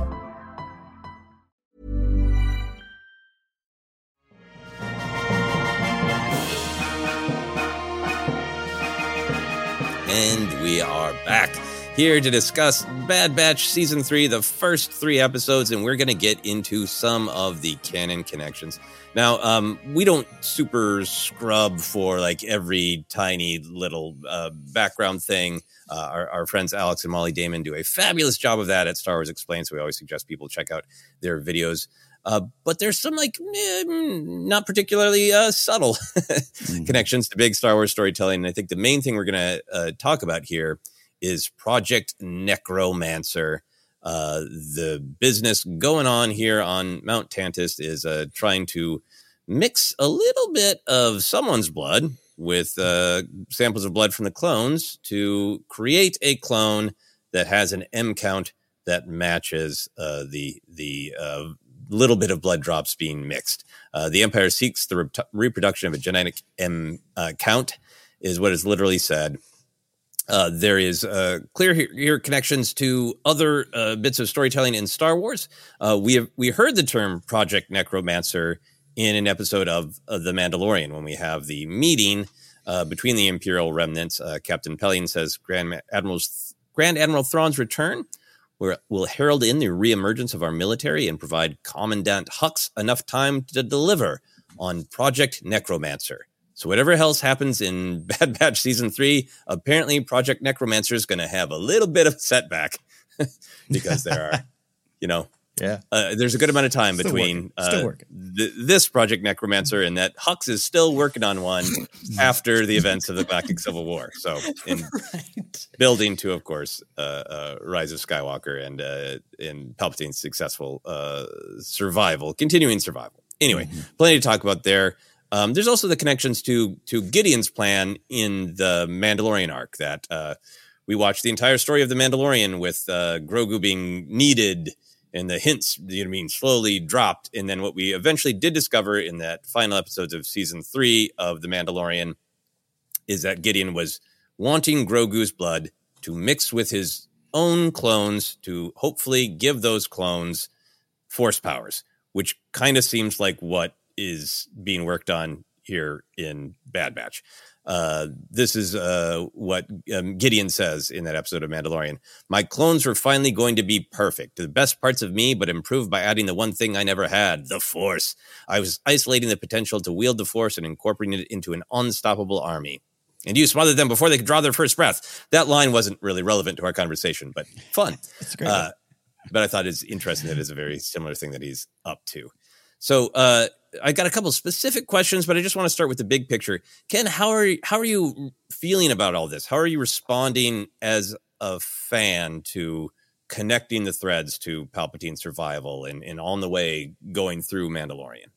I look, I definitely like it. I, am not anti-connection. I, I, think I'm obviously more driven and, and, interested in the why. And we've talked and discussed here. Gideon's why was selfishness for himself, not for a greater cause or greater empire, uh, for himself. And, and Palpatine's is in the same, uh, you know, arena. Uh, he's not doing this for the good of others. He's doing this for the good of himself. Um, I, I, do like. I, I still think there's it's you know you use all the words in that M count, and I do want to get a T-shirt that says you know "Save med- midichlorians, you cowards." But uh, uh, there's there's those those, those those fun morsels and connections are there. You mentioned them in, in the other properties. Uh, I'm still waiting for a curveball, and I'm excited for some sort of curveball as to what this might be. I don't think those specimens could they be clones of clones of Sheev. Could one of them have been Grogu? All those kind of things. I've already seen some of the excitement for it, and I'm glad people are excited for it. Is what I'll say. I just can't wait to dive into the why of of, of Palpatine's specific plan. Mm-hmm. Jennifer, what's your big picture reaction to the this Project Necromancer through line across all this Star Wars storytelling? It was a moment where I went, oh, this is connected to the larger story, but I kind of just want to live here. Mm-hmm. I want to just see it unfold. Because then when I started to take down my notes, I'm like, oh, okay, all right, let's spread out the chart here and look at the timeline, right? And I'm like, oh, God, then that starts to feel like homework. And that to me can be fun when I have the time to like digest all of that. Business this was very fast. I was just like, I'm just gonna let it unfold. I'm just gonna let, we'll we'll see what happens next week on the Bad mm-hmm. Batch, right? That's where I'm okay with just letting it play out. Because then I'm gonna start to do my own head headcanon, have expectations, and that's when I get into dangerous territory. Yeah, yeah, and, and and I have had some some ideas and predictions that we'll talk about, and I want to be willing to let them go and release them and enjoy the story uh, that we're presented with. I enjoyed this Project Necromancer thing from from two perspectives. One is just what you're saying, Jennifer. What's the story we're in, and, and if this is the first Star Wars I saw, what would be the power and the value of it? Mm-hmm. And to me, that is so about like Palpatine is just this contrast to mm-hmm. Omega, and you see him just surrounded by might and power and darkness and selfishness, and that's contrasted by like this one young child who just keeps saying nope to him in in right. these little ways, and this I that's the the power of Palpatine's presence, and if he is indeed you know trying to clone himself with the the idea in mind of like eventually this body will die and i need another one to survive forever in if that is the plan it's such a a, a great picture of selfishness in contrast to mm community. Mm-hmm. So that's like all the value of right right now, and all these people being made to suffer, all of our Bad Batch friends being made to suffer for this one dude. Yeah. Um, but then in terms of like enjoying the canon, enjoying the larger storytelling, what I enjoy about it is, a I just like the creepy story. I, I love horror and Star Wars, so I love that mm-hmm. there's something literally called Project Necromancer, and this is just straight up mm. horror stuff. Mm. Uh, but there's this tradition in Star Wars of sort of yes anding in an improv way of something gets thrown out and then it just gets built on.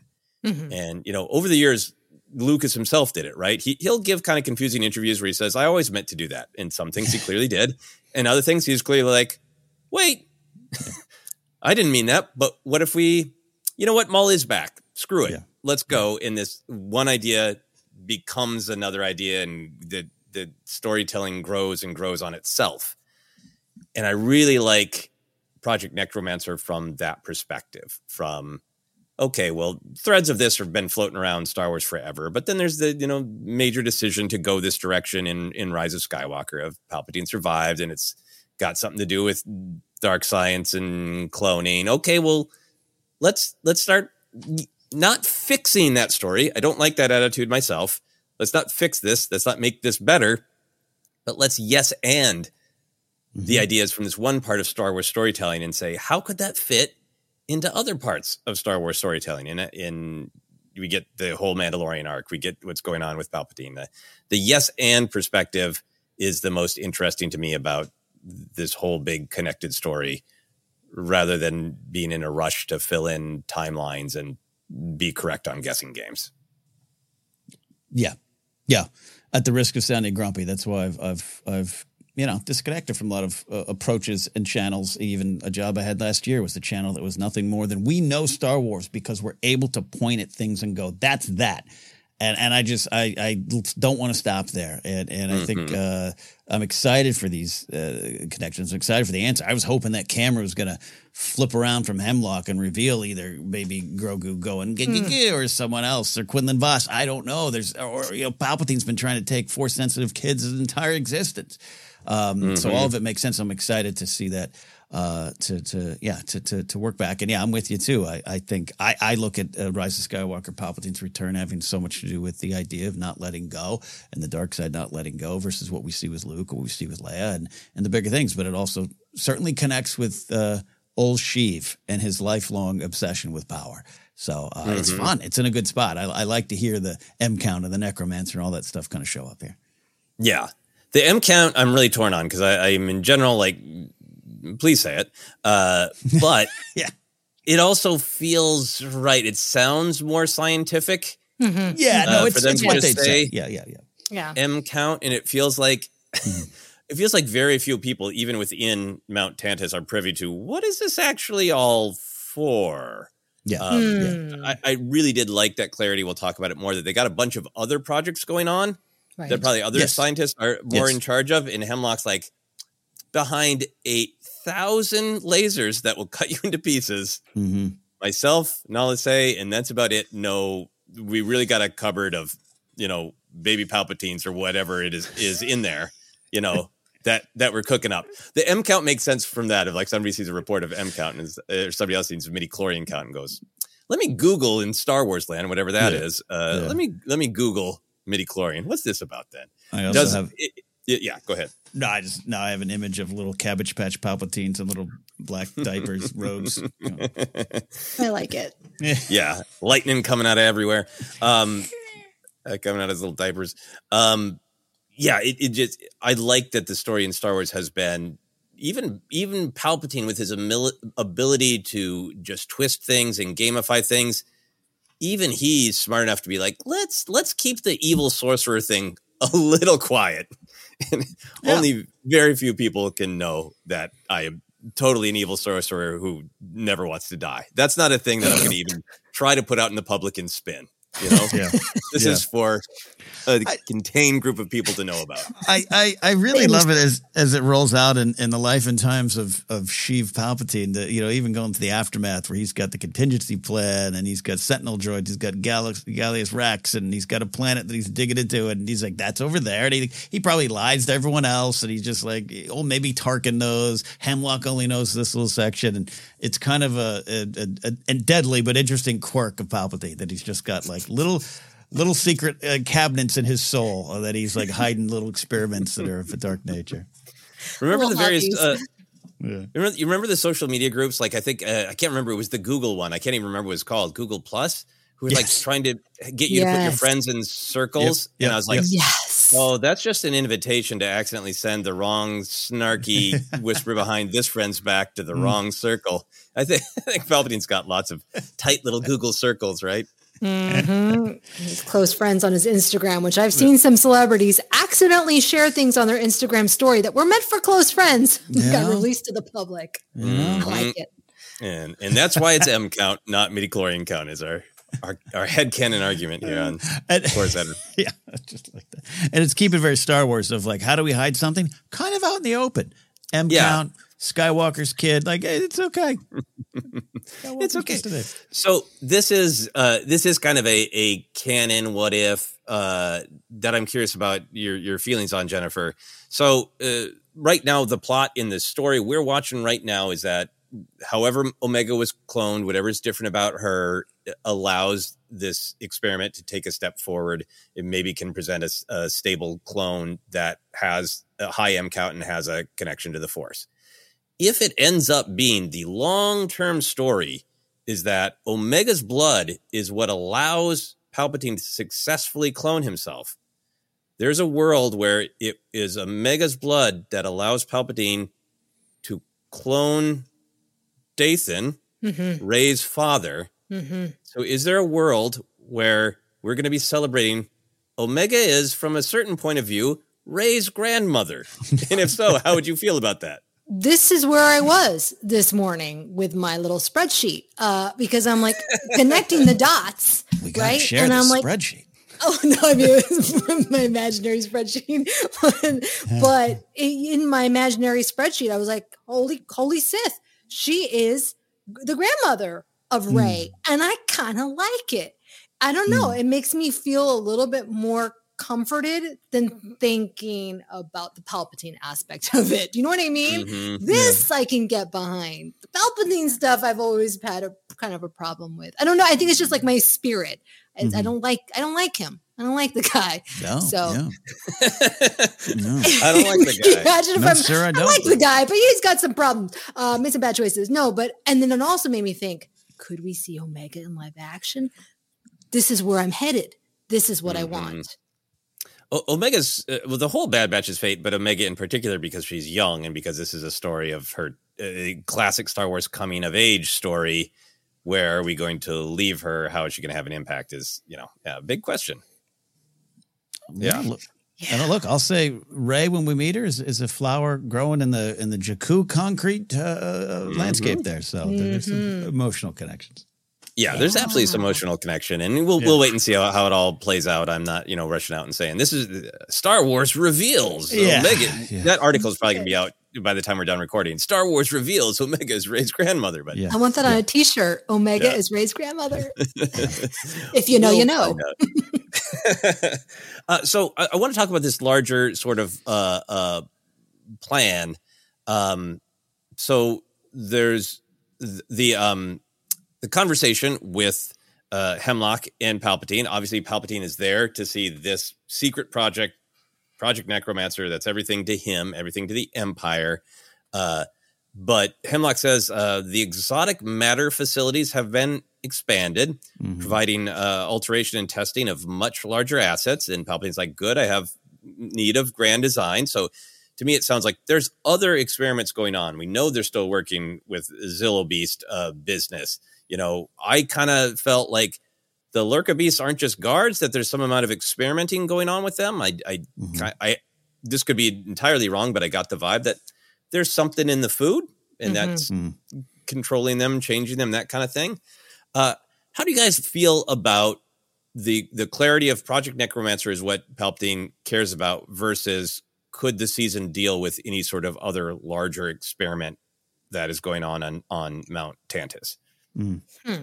Jennifer, what are your thoughts there? I think it could be certainly a, a B story or maybe dev- an episode devoted to that. Because I think spending the whole time on Project Necromancer, then it, it feels like it feels like too much connectedness, that's when mm-hmm. I start asking some questions about like timeline wise. Uh, well, we know it's got to fail.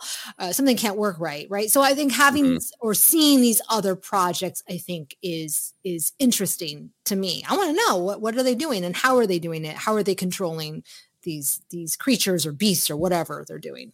Mm-hmm.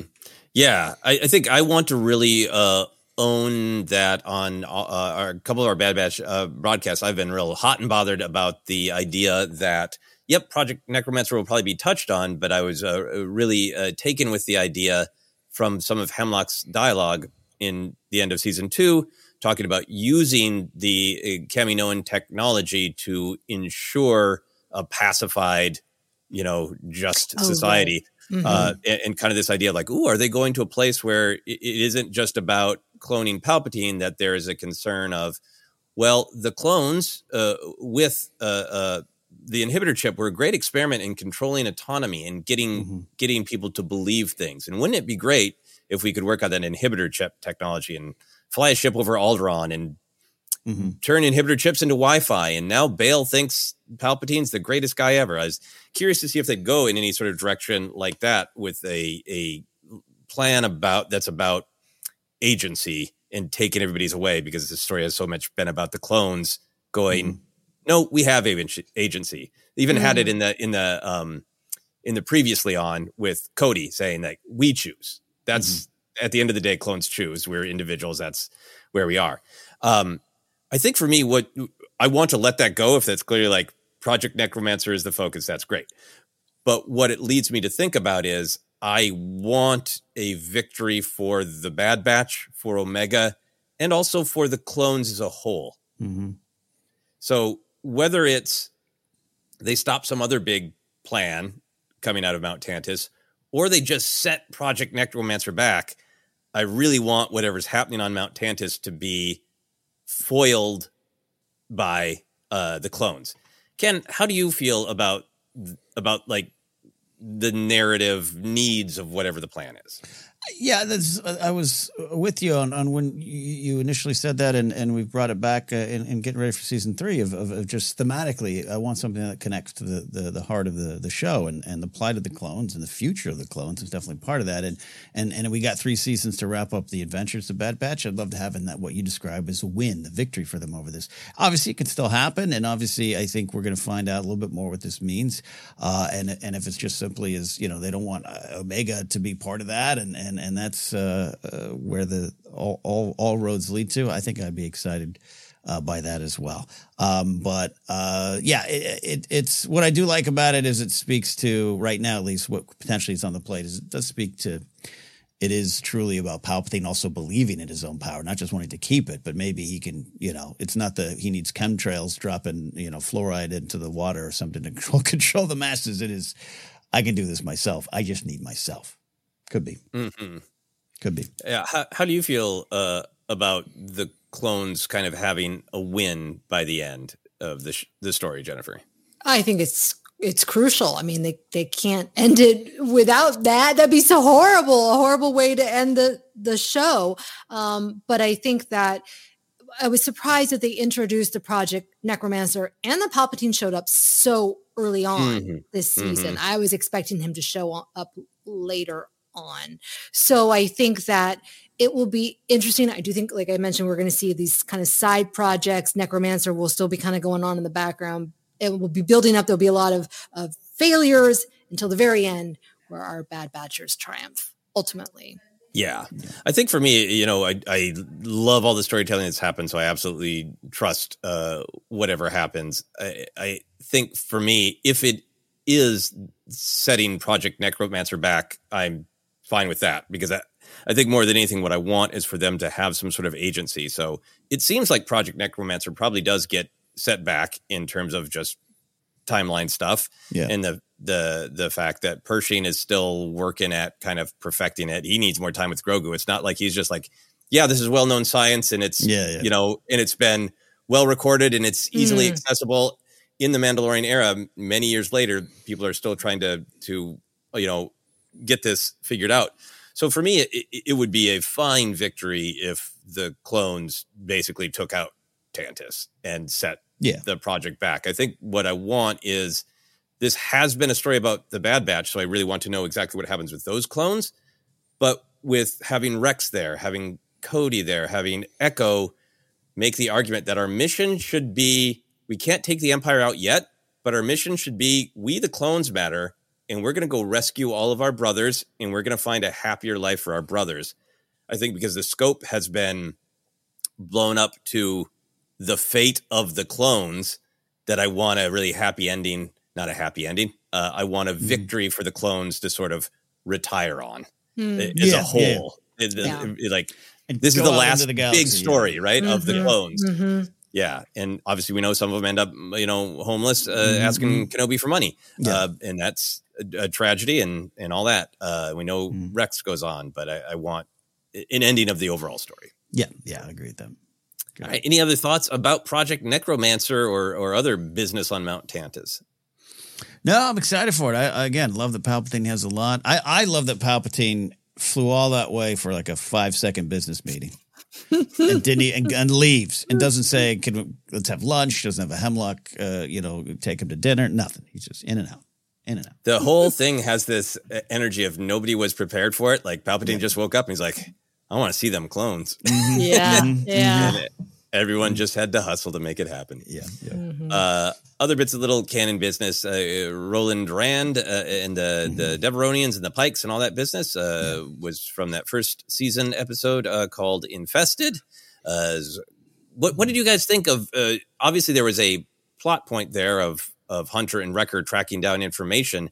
But did you feel like these were characters that we might be spending more time with, and and where things are at with criminal syndicates in this era? Ken. It's possible. It, may, it, it reminded me of you know that stuff is still going on, it's still going strong. We know we got Fennec Shand and Cad Bane on the way, so there's something Mhm. to it. And yeah, anytime uh, yeah, uh, Lady Durand, Roland Durand, the, and the Pikes involved, you know, it's uh, got deeper ramifications. So it could just be like I said, part of a, a fun way to get a plot point across. But I don't think we're we're definitely not done with the Star Wars underworld here. Yeah. Uh, that, that scene with the bridge was just so great and, great, and palpable too. Of just like you are literally standing on something that can disappear any 2nd Mm-hmm. Uh, Jennifer, how did you feel about the appearance of the crime syndicate subplot and whether that might continue a bit?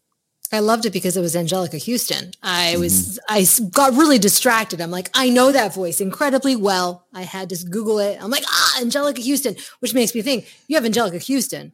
You, you're going to have her to bring her back. You can't just use her that sparingly. Like, right? It- I mean, come on. Come it on. did she feel like they were great. putting her over as a character, right? To be like, Yeah. she's a power player, she's a threat, she's someone who's going to be an ally or a or a problem for our heroes. Yeah. later on. Mhm. Yeah, yeah, Definitely. yeah. I love, yeah, love. I was wondering too. Like, you know, I know they uh, that team brought her in for uh, Star Wars uh, Visions Volume Two. Uh, someone just go, "Hey, can you mind coming down the hall recording some other lines?" like, Seriously. That's amazing.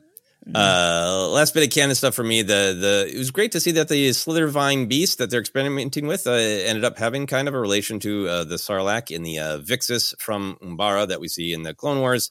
Uh, it's- Star Wars just loves uh, or, organic tentacle things that Mhm. got a big Yeah. creepy mouth. Yep. Uh, Yep. Ken, uh, other than being utterly disturbed by uh, the Slithervine beast, any other thoughts?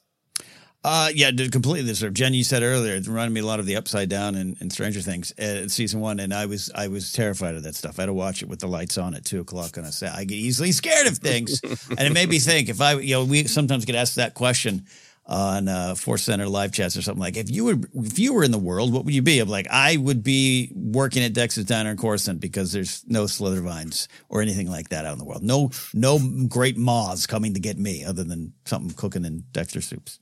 Yeah. Jennifer, did you uh, like this Slithervine having any sort of uh, relation to previous beasts, or, or uh, did you want it to be more unique, or what were your thoughts?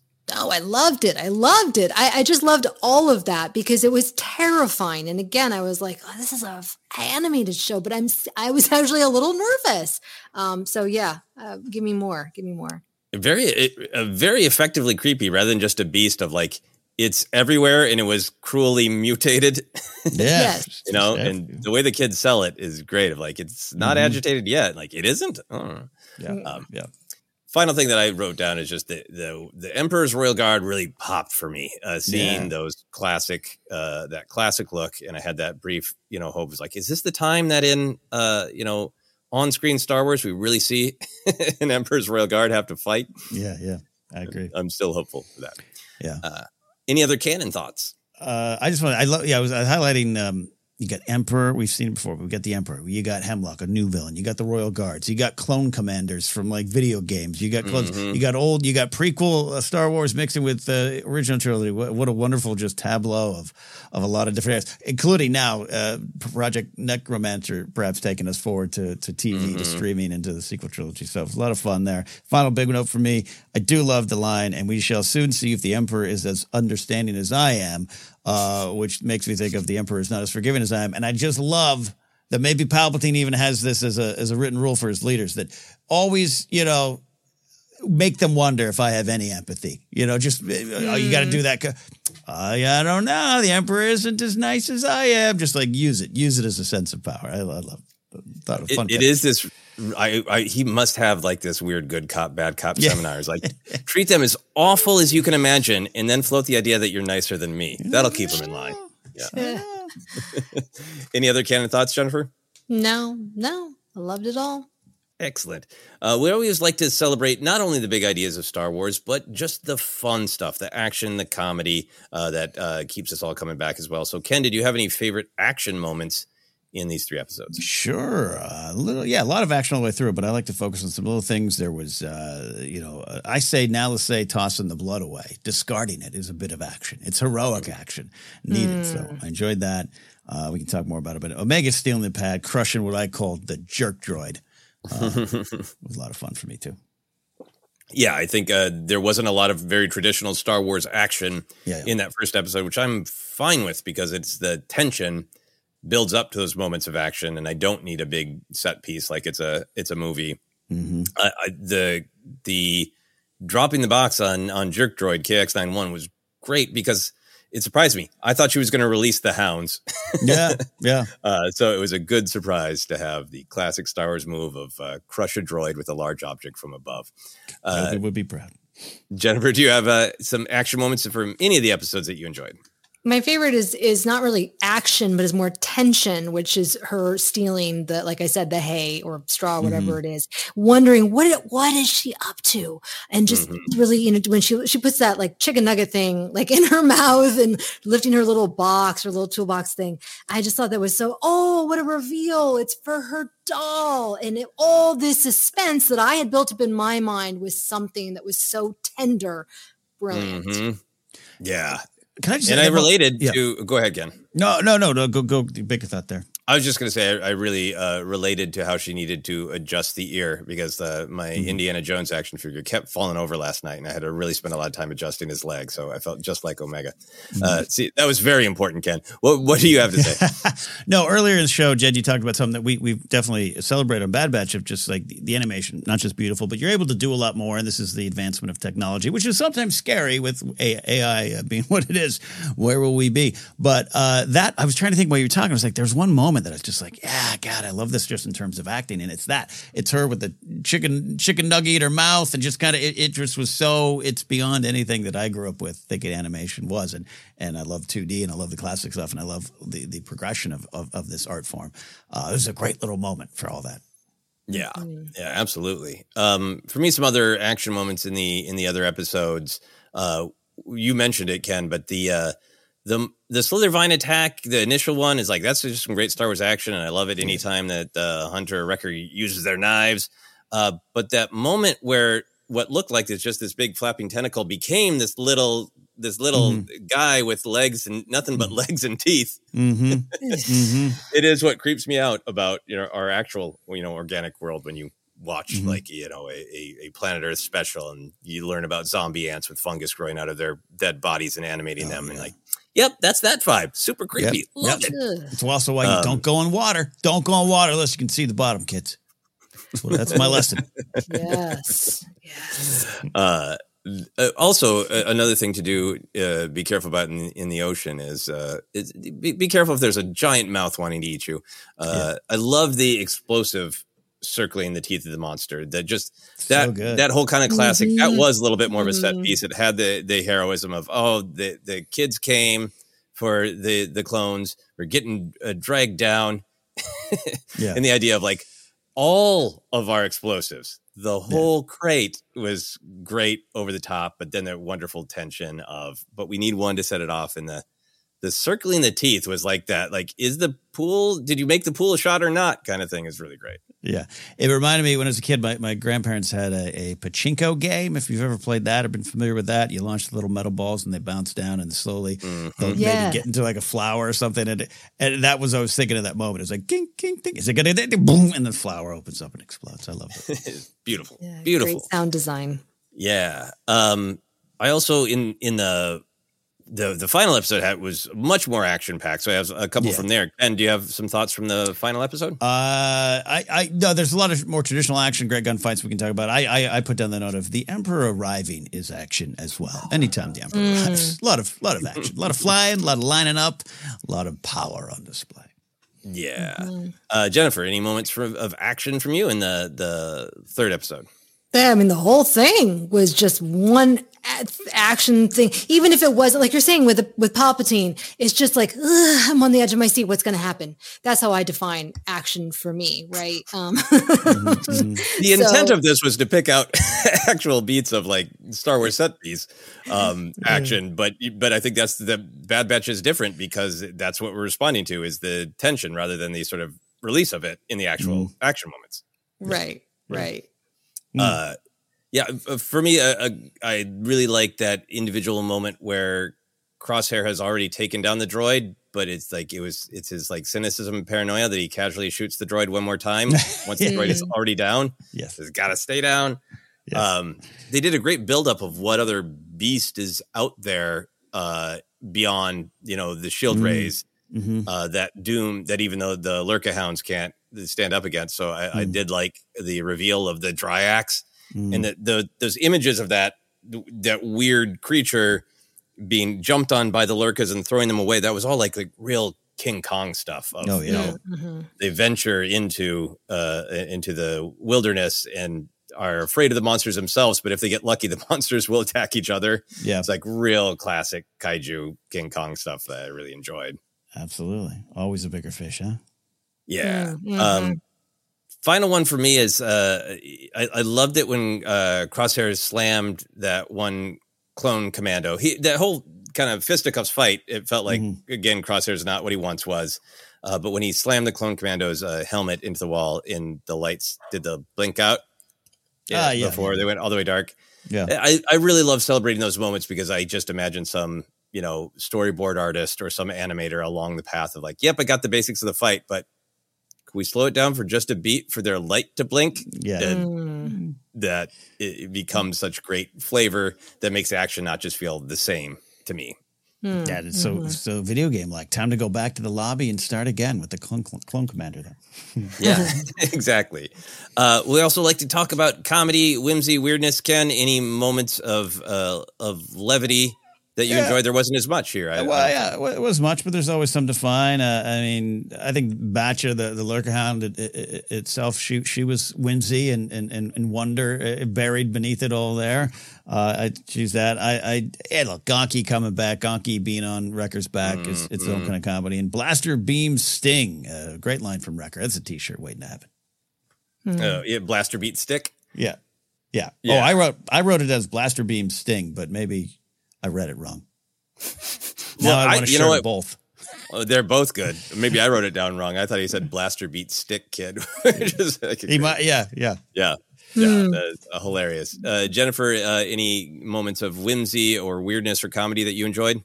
I loved the the Batcher in the moonlight because when I was hearing the sounds, I'm like, oh no, Batcher's goner. Yep, that's Batcher being torn Yep, to shreds. Yep. yep right? yep. And then we see that shot with the the the Yeah. howling. That was just that was I don't know how to describe it. It was just fun. It was just something fun and kind of it, ch- it made me chuckle. It's hope. Yeah, yeah, a it little was, bit of hope. It was is a beautiful shot, and it is to me. I just really took it as Hemlock is not correct. Mm, mhm. That that she made him weak by socializing him, by Mhm. domesticating him. And instead, he's out there howling at the moon naturally, and we see that fear pass over Megan's face, which is, I think, exactly the fear the audience was Yeah. Oh, was yeah. feeling that the end of this would be Batcher being ripped apart. Yep. Yeah. Yep. uh, would be terrible. Um, I, I love the line that uh, Omega said to Batcher in the first episode: "You need to run away and try not to bite anyone." very kind, very good parenting. Mm-hmm. Um, uh, in the second episode, when they walk into the cave, uh, Wrecker says, "Quite a place you got here," which I thought was a, a great bit of comedy about uh, three children living in a cave. Yeah.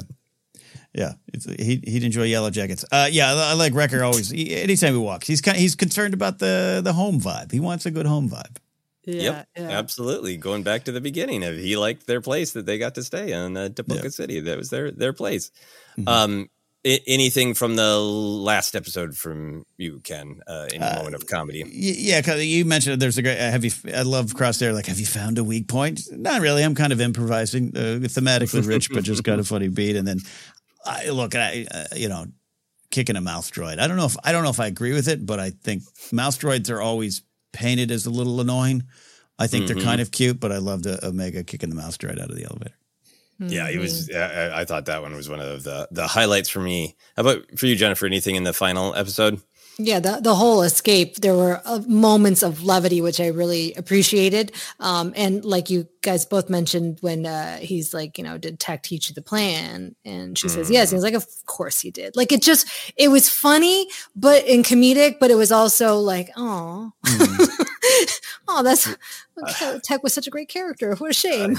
I just I I teared up because like I I did miss Tech. I think Mm-hmm. I I missed some of the comedy. I felt the the loss of just there's the sadness that he died, but there's just the loss of his presence in the show.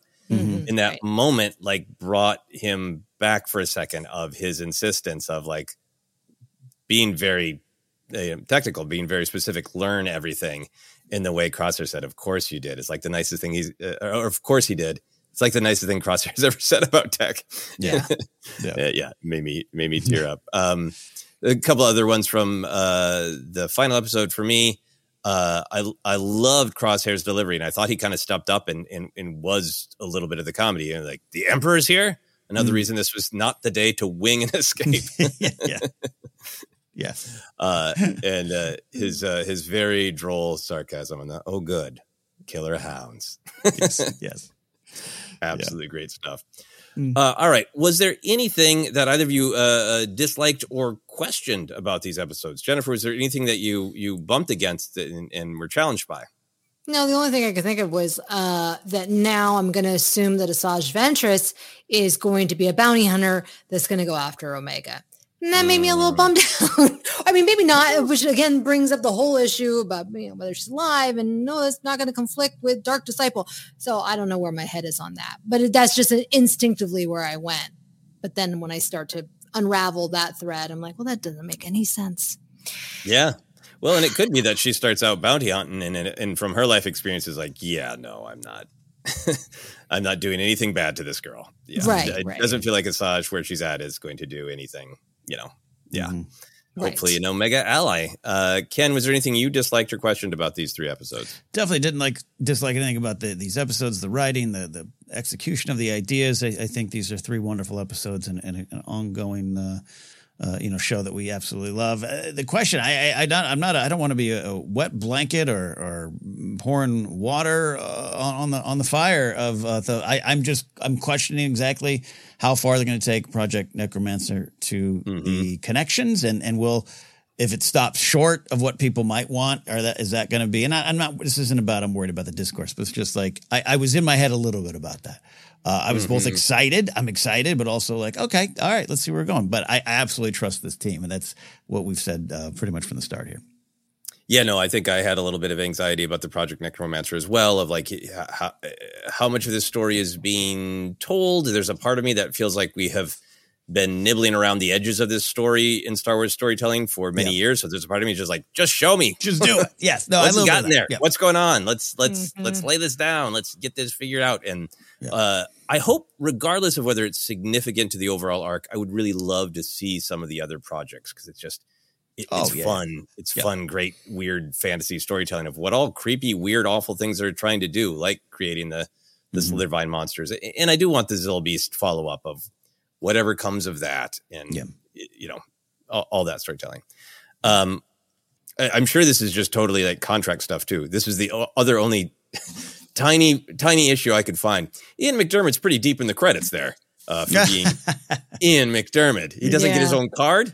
Come yeah. on. Uh, yeah, for, and, and, a, and, a, sizable portion of that episode too. Yeah. Yeah. Yep. Yep. yep. And some amazing mm-hmm. stuff. Well, as we wrap up here, uh, Ken, is there anything that we haven't talked about that you wanted to touch on? Tech 2.0. Uh. I I am all in on that. We saw that figure that's from the trailer. He's just kind of sitting there doing a humph uh, walks away. I, I, I, am waiting to see that reveal. And, and if, if your absolutely gut wrenching tech theory comes true, sir.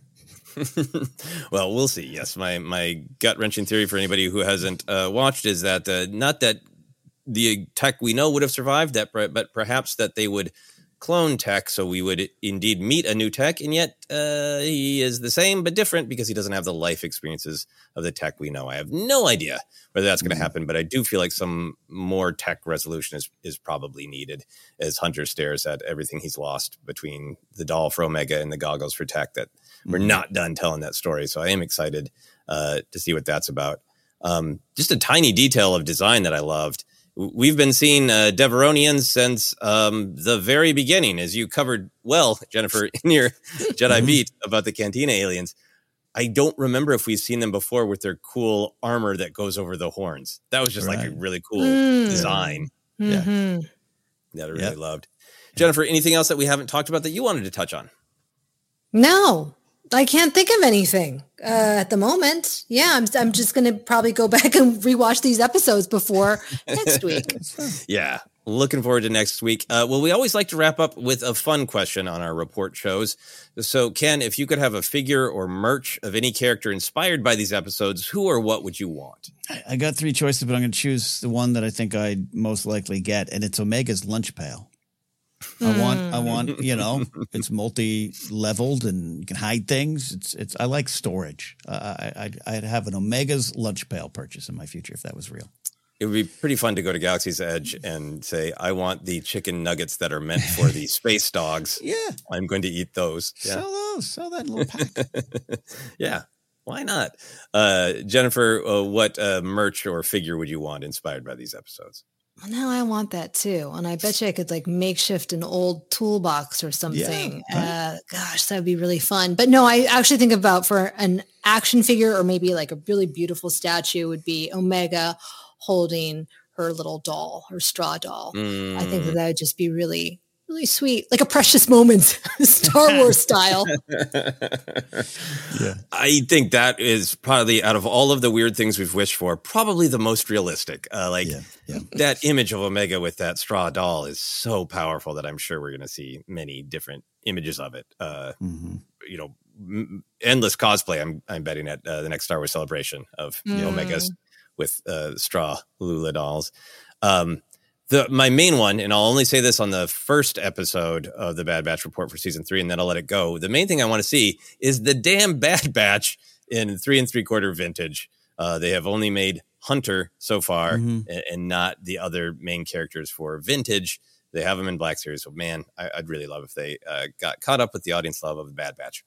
Uh, for this specific episode, I loved the design of the uh, Project Necromancer room once we got Mm. past all the lasers. Mhm. And it, you know, we all kind of poke fun at Beaumont Kin's, you know, uh, cloning, dark magic, blah, blah, blah line. That room looked exactly like what Beaumont Kin was talking Yeah, about yeah. with like, it, it looks technological, but with like all the the weird shapes and the red lights running between them, you know, Yeah. it- it's just it's it's so great. Um, It's a so I, w- I was like, exactly, and and I was like, do I want to place out of that? Like, no, here's what I want because I want to know exactly what's in all those tubes. I want an ice mold of Palpatine's clone room, so I could you open it up, pour the water in, make whatever who, whoever whatever clone is in there, uh, make a little ice shape of them, and then you put them in my drinks. Wow. That's great. Yeah. It's great. Palpatine clone room ice mold is my desire. Well, we'll see uh, which of these merches, uh, which of these desires come true. But that is it. That is our big look at the first three episodes of season three of Bad Batch. Ken, you want to take us home? I do. We're the ForceCenter Pod. Thanks for those who are joining us as always and are uh, here with us for uh, the Bad Batch run. If you're just uh, tuning in or listening for the first time, you can find us on Twitter and threads at ForceCenter Pod. We're on Instagram and Facebook as well. ForceCenter Podcast over there. YouTube channel. If you're listening on the podcast, head over there, subscribe, uh, watch our faces, watch Jen's dog attack a window. It's one of the highlights of this episode. Uh, and also, you can get merch at teepublic.com slash user slash ForceCenter Podcast. It's available. A lot of spots. Just search or find us. You can support us directly at patreon.com slash ForceCenter. Follow me at KenNapzok or go to my website, kennapzok.com. Got some comedy dates locally, early March, hitting up some stuff, and then Boston in early April information to come. Jen, where can they find you? Mhm. Be sure to check out my first Jedi Bee episode right here on this YouTube channel, uh, the ForceCenter channel. However, you can also find me on other social media sites like YouTube and Instagram and you know, everywhere else at Jennifer Landa or TikTok at Jennifer Landa 1138. All right, sir, take us home. Where can they uh, lodge also their agreements with your complaint that there's not enough vintage figures, including I was thinking they need a wrecker with Gonky on his back like Chewie and 3PO from the uh, Empire line. yeah, Oh, yeah. So where can they find you? That was some high quality gonky content. that was was great. good- good anyway, you can find me uh, on all the social media at Joseph Scrimshaw is my handle pretty much everywhere. I'm trying to spend some time on Bluesky, so if you want to check that one out and give it a try, you can find me there. Uh, you can also find my weekly blog newsletter blog letter. Uh, it's called Finish Your Monsters. It is talking about creative adventures and trying to stay inspired while also mm, being realistic about uh, how it can be a difficult path. Uh, that is uh, findable by just going to uh, Buttondown and searching for Finish Your Monsters. That is it. This is the end of the Bad Batch Report.